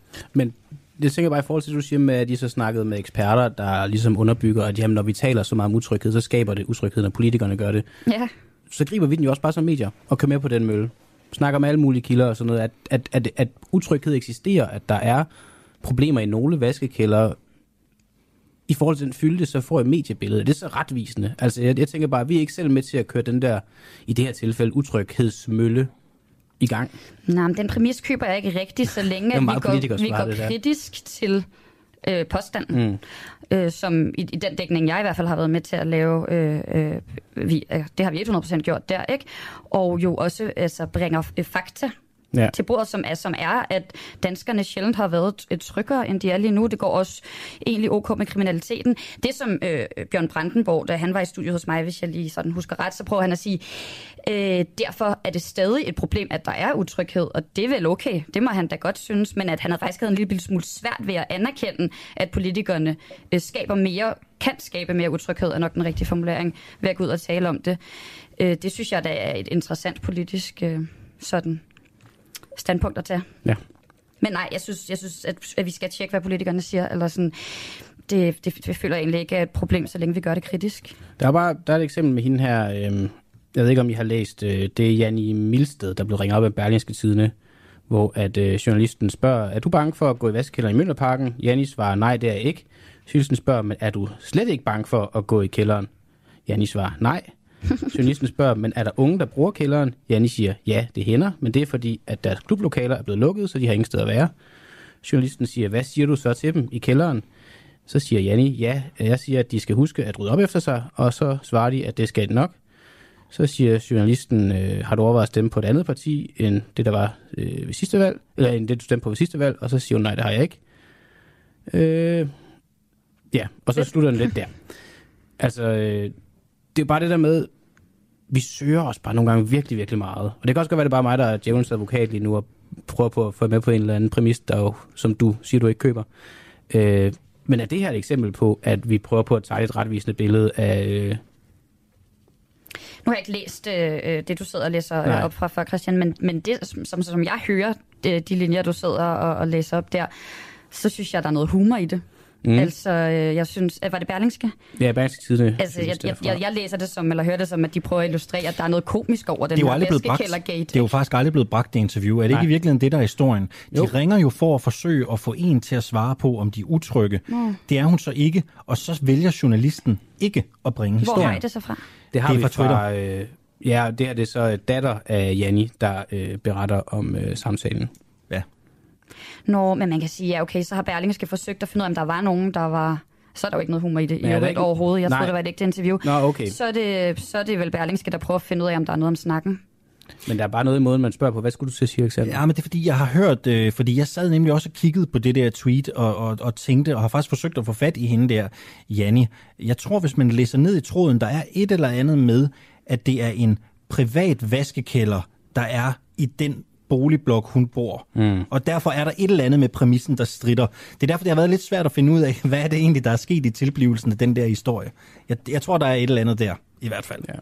Det er der måske også. Jeg, jeg er bare som journalist nogle gange bange for, at man løber øh, politikernes ærne. Mm. Og det kan jeg godt være bange for, at vi gør, når vi hopper med på den her galej.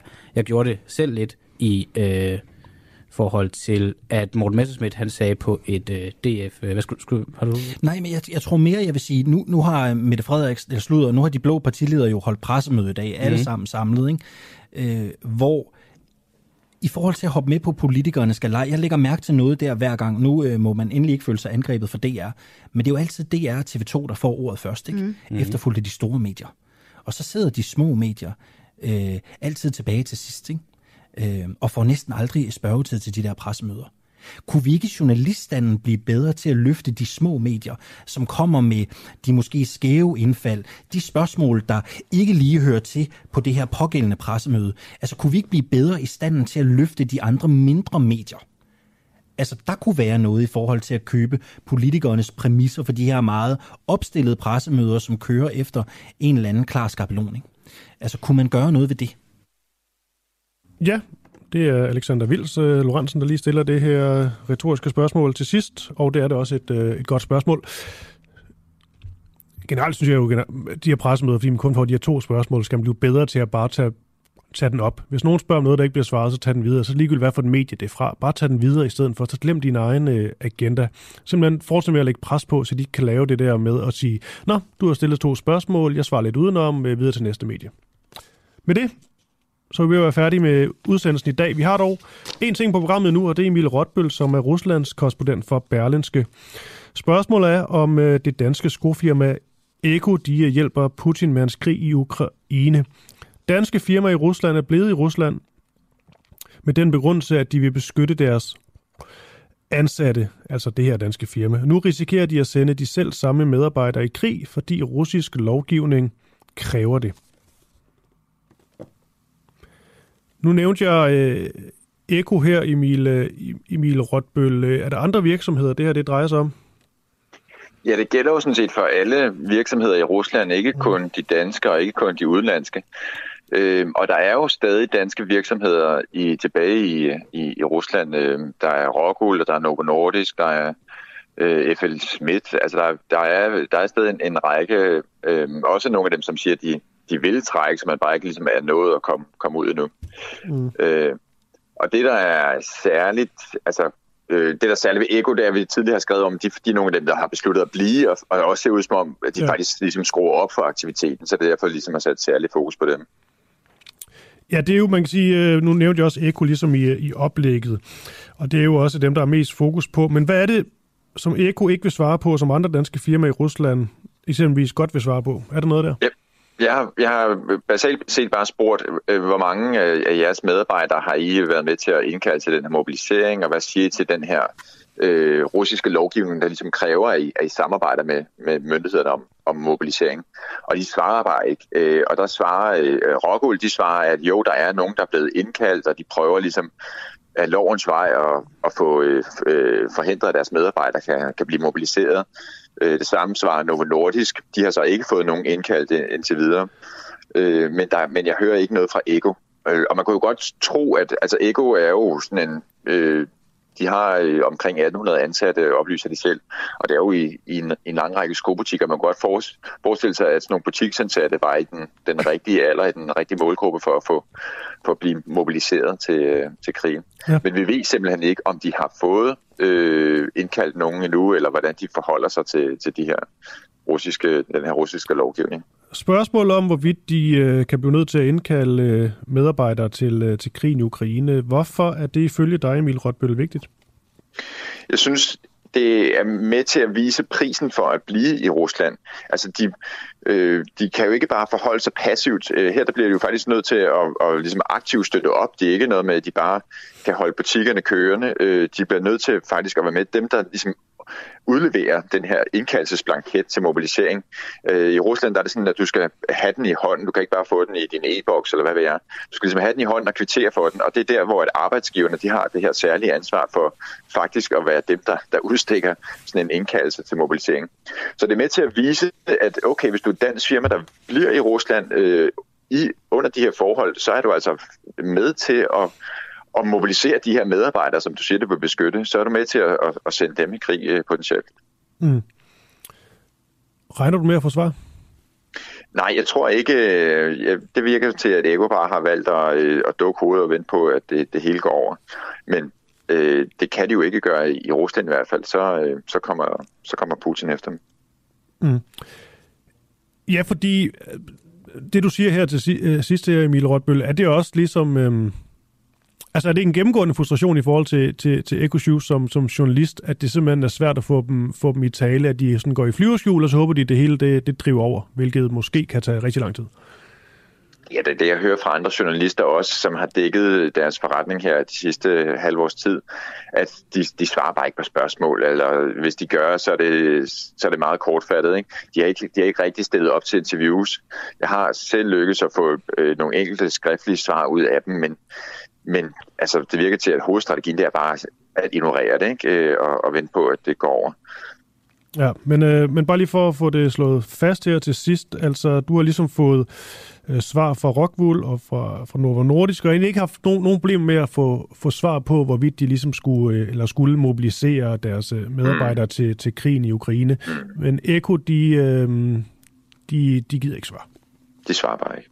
Nej, og det der er lidt sjovt, det er, at de, svarer, de har faktisk svaret BT og siger, at vi kender ikke konsekvenserne af mobilisering.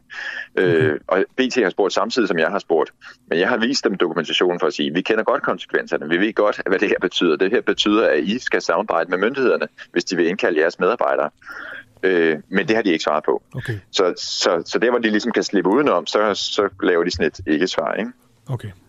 Ja, ja, ja, det virker da også overraskende, at, at du kan finde ud af det, men de ikke selv kan finde ud af det i så fald. Men, øhm, det skulle man så, det er rigtigt. Emil Rotbøl, Ruslands korrespondent for, for Berlingske. Øhm, tak fordi du lige var med til at belyse den her sag. Ja, så tak. Tak. Ja, ja, ja, ja, ja. Så er der halvanden minut tilbage. Det har været en god morgen, synes jeg. Pelle Dragsted var ude med en stor kritik af LA's øh, kampagne, blandt andet de her tv, det her tv-spot, de, de har kørt. Men øhm, han mener også, det kommer til at være, at de var meget, meget dyre, de her tv-spots. Taler også om million dyre tv-spots og kampagner, og var i hvert fald over 200.000 for sådan en tv-spot. vi hjalp så til Pelle Bragsted lidt, og det ligger sådan under 65.000, nok nærmere 60-55.000 for sådan en. Så ved I jo det. Så vi også her til morgen øh, kunne afsløre, at øh, Socialdemokratiet øh, ikke har modtaget beretninger fra bekymrede borgere om utrygge vaskekælder. De baserer det her på en, på en rapport, hvor der vist er sådan et enkelt øh, øh, tilfælde med en mand, som har følt sig utryg. Resten de er meget sådan ukonkrete, de her tilfælde. Så spørgsmålet er, om det er det, vi vil kalde for anekdotisk bevisførsel. Det er da i hvert fald noget, der tyder sådan lidt på. Så er der også en, øh, et projekt for unge sårbare i Esbjerg, som blev lukket ned, fordi der skulle findes penge til denne her Arne Pension. Det var altså bare noget af det, vi har haft på programmet her til morgen. Oliver Nubbenau i teknikken. Peter Schwartz han satte øh, det her sammen. Mit navn det er Christoffer Lind. Jeg er tilbage i morgen. Vist nok igen uden øh, Camilla Boracke, så det er bare mig, der sidder og ævler løs. Men det bliver godt. Vi ses i morgen. Jeg glæder mig. Hej.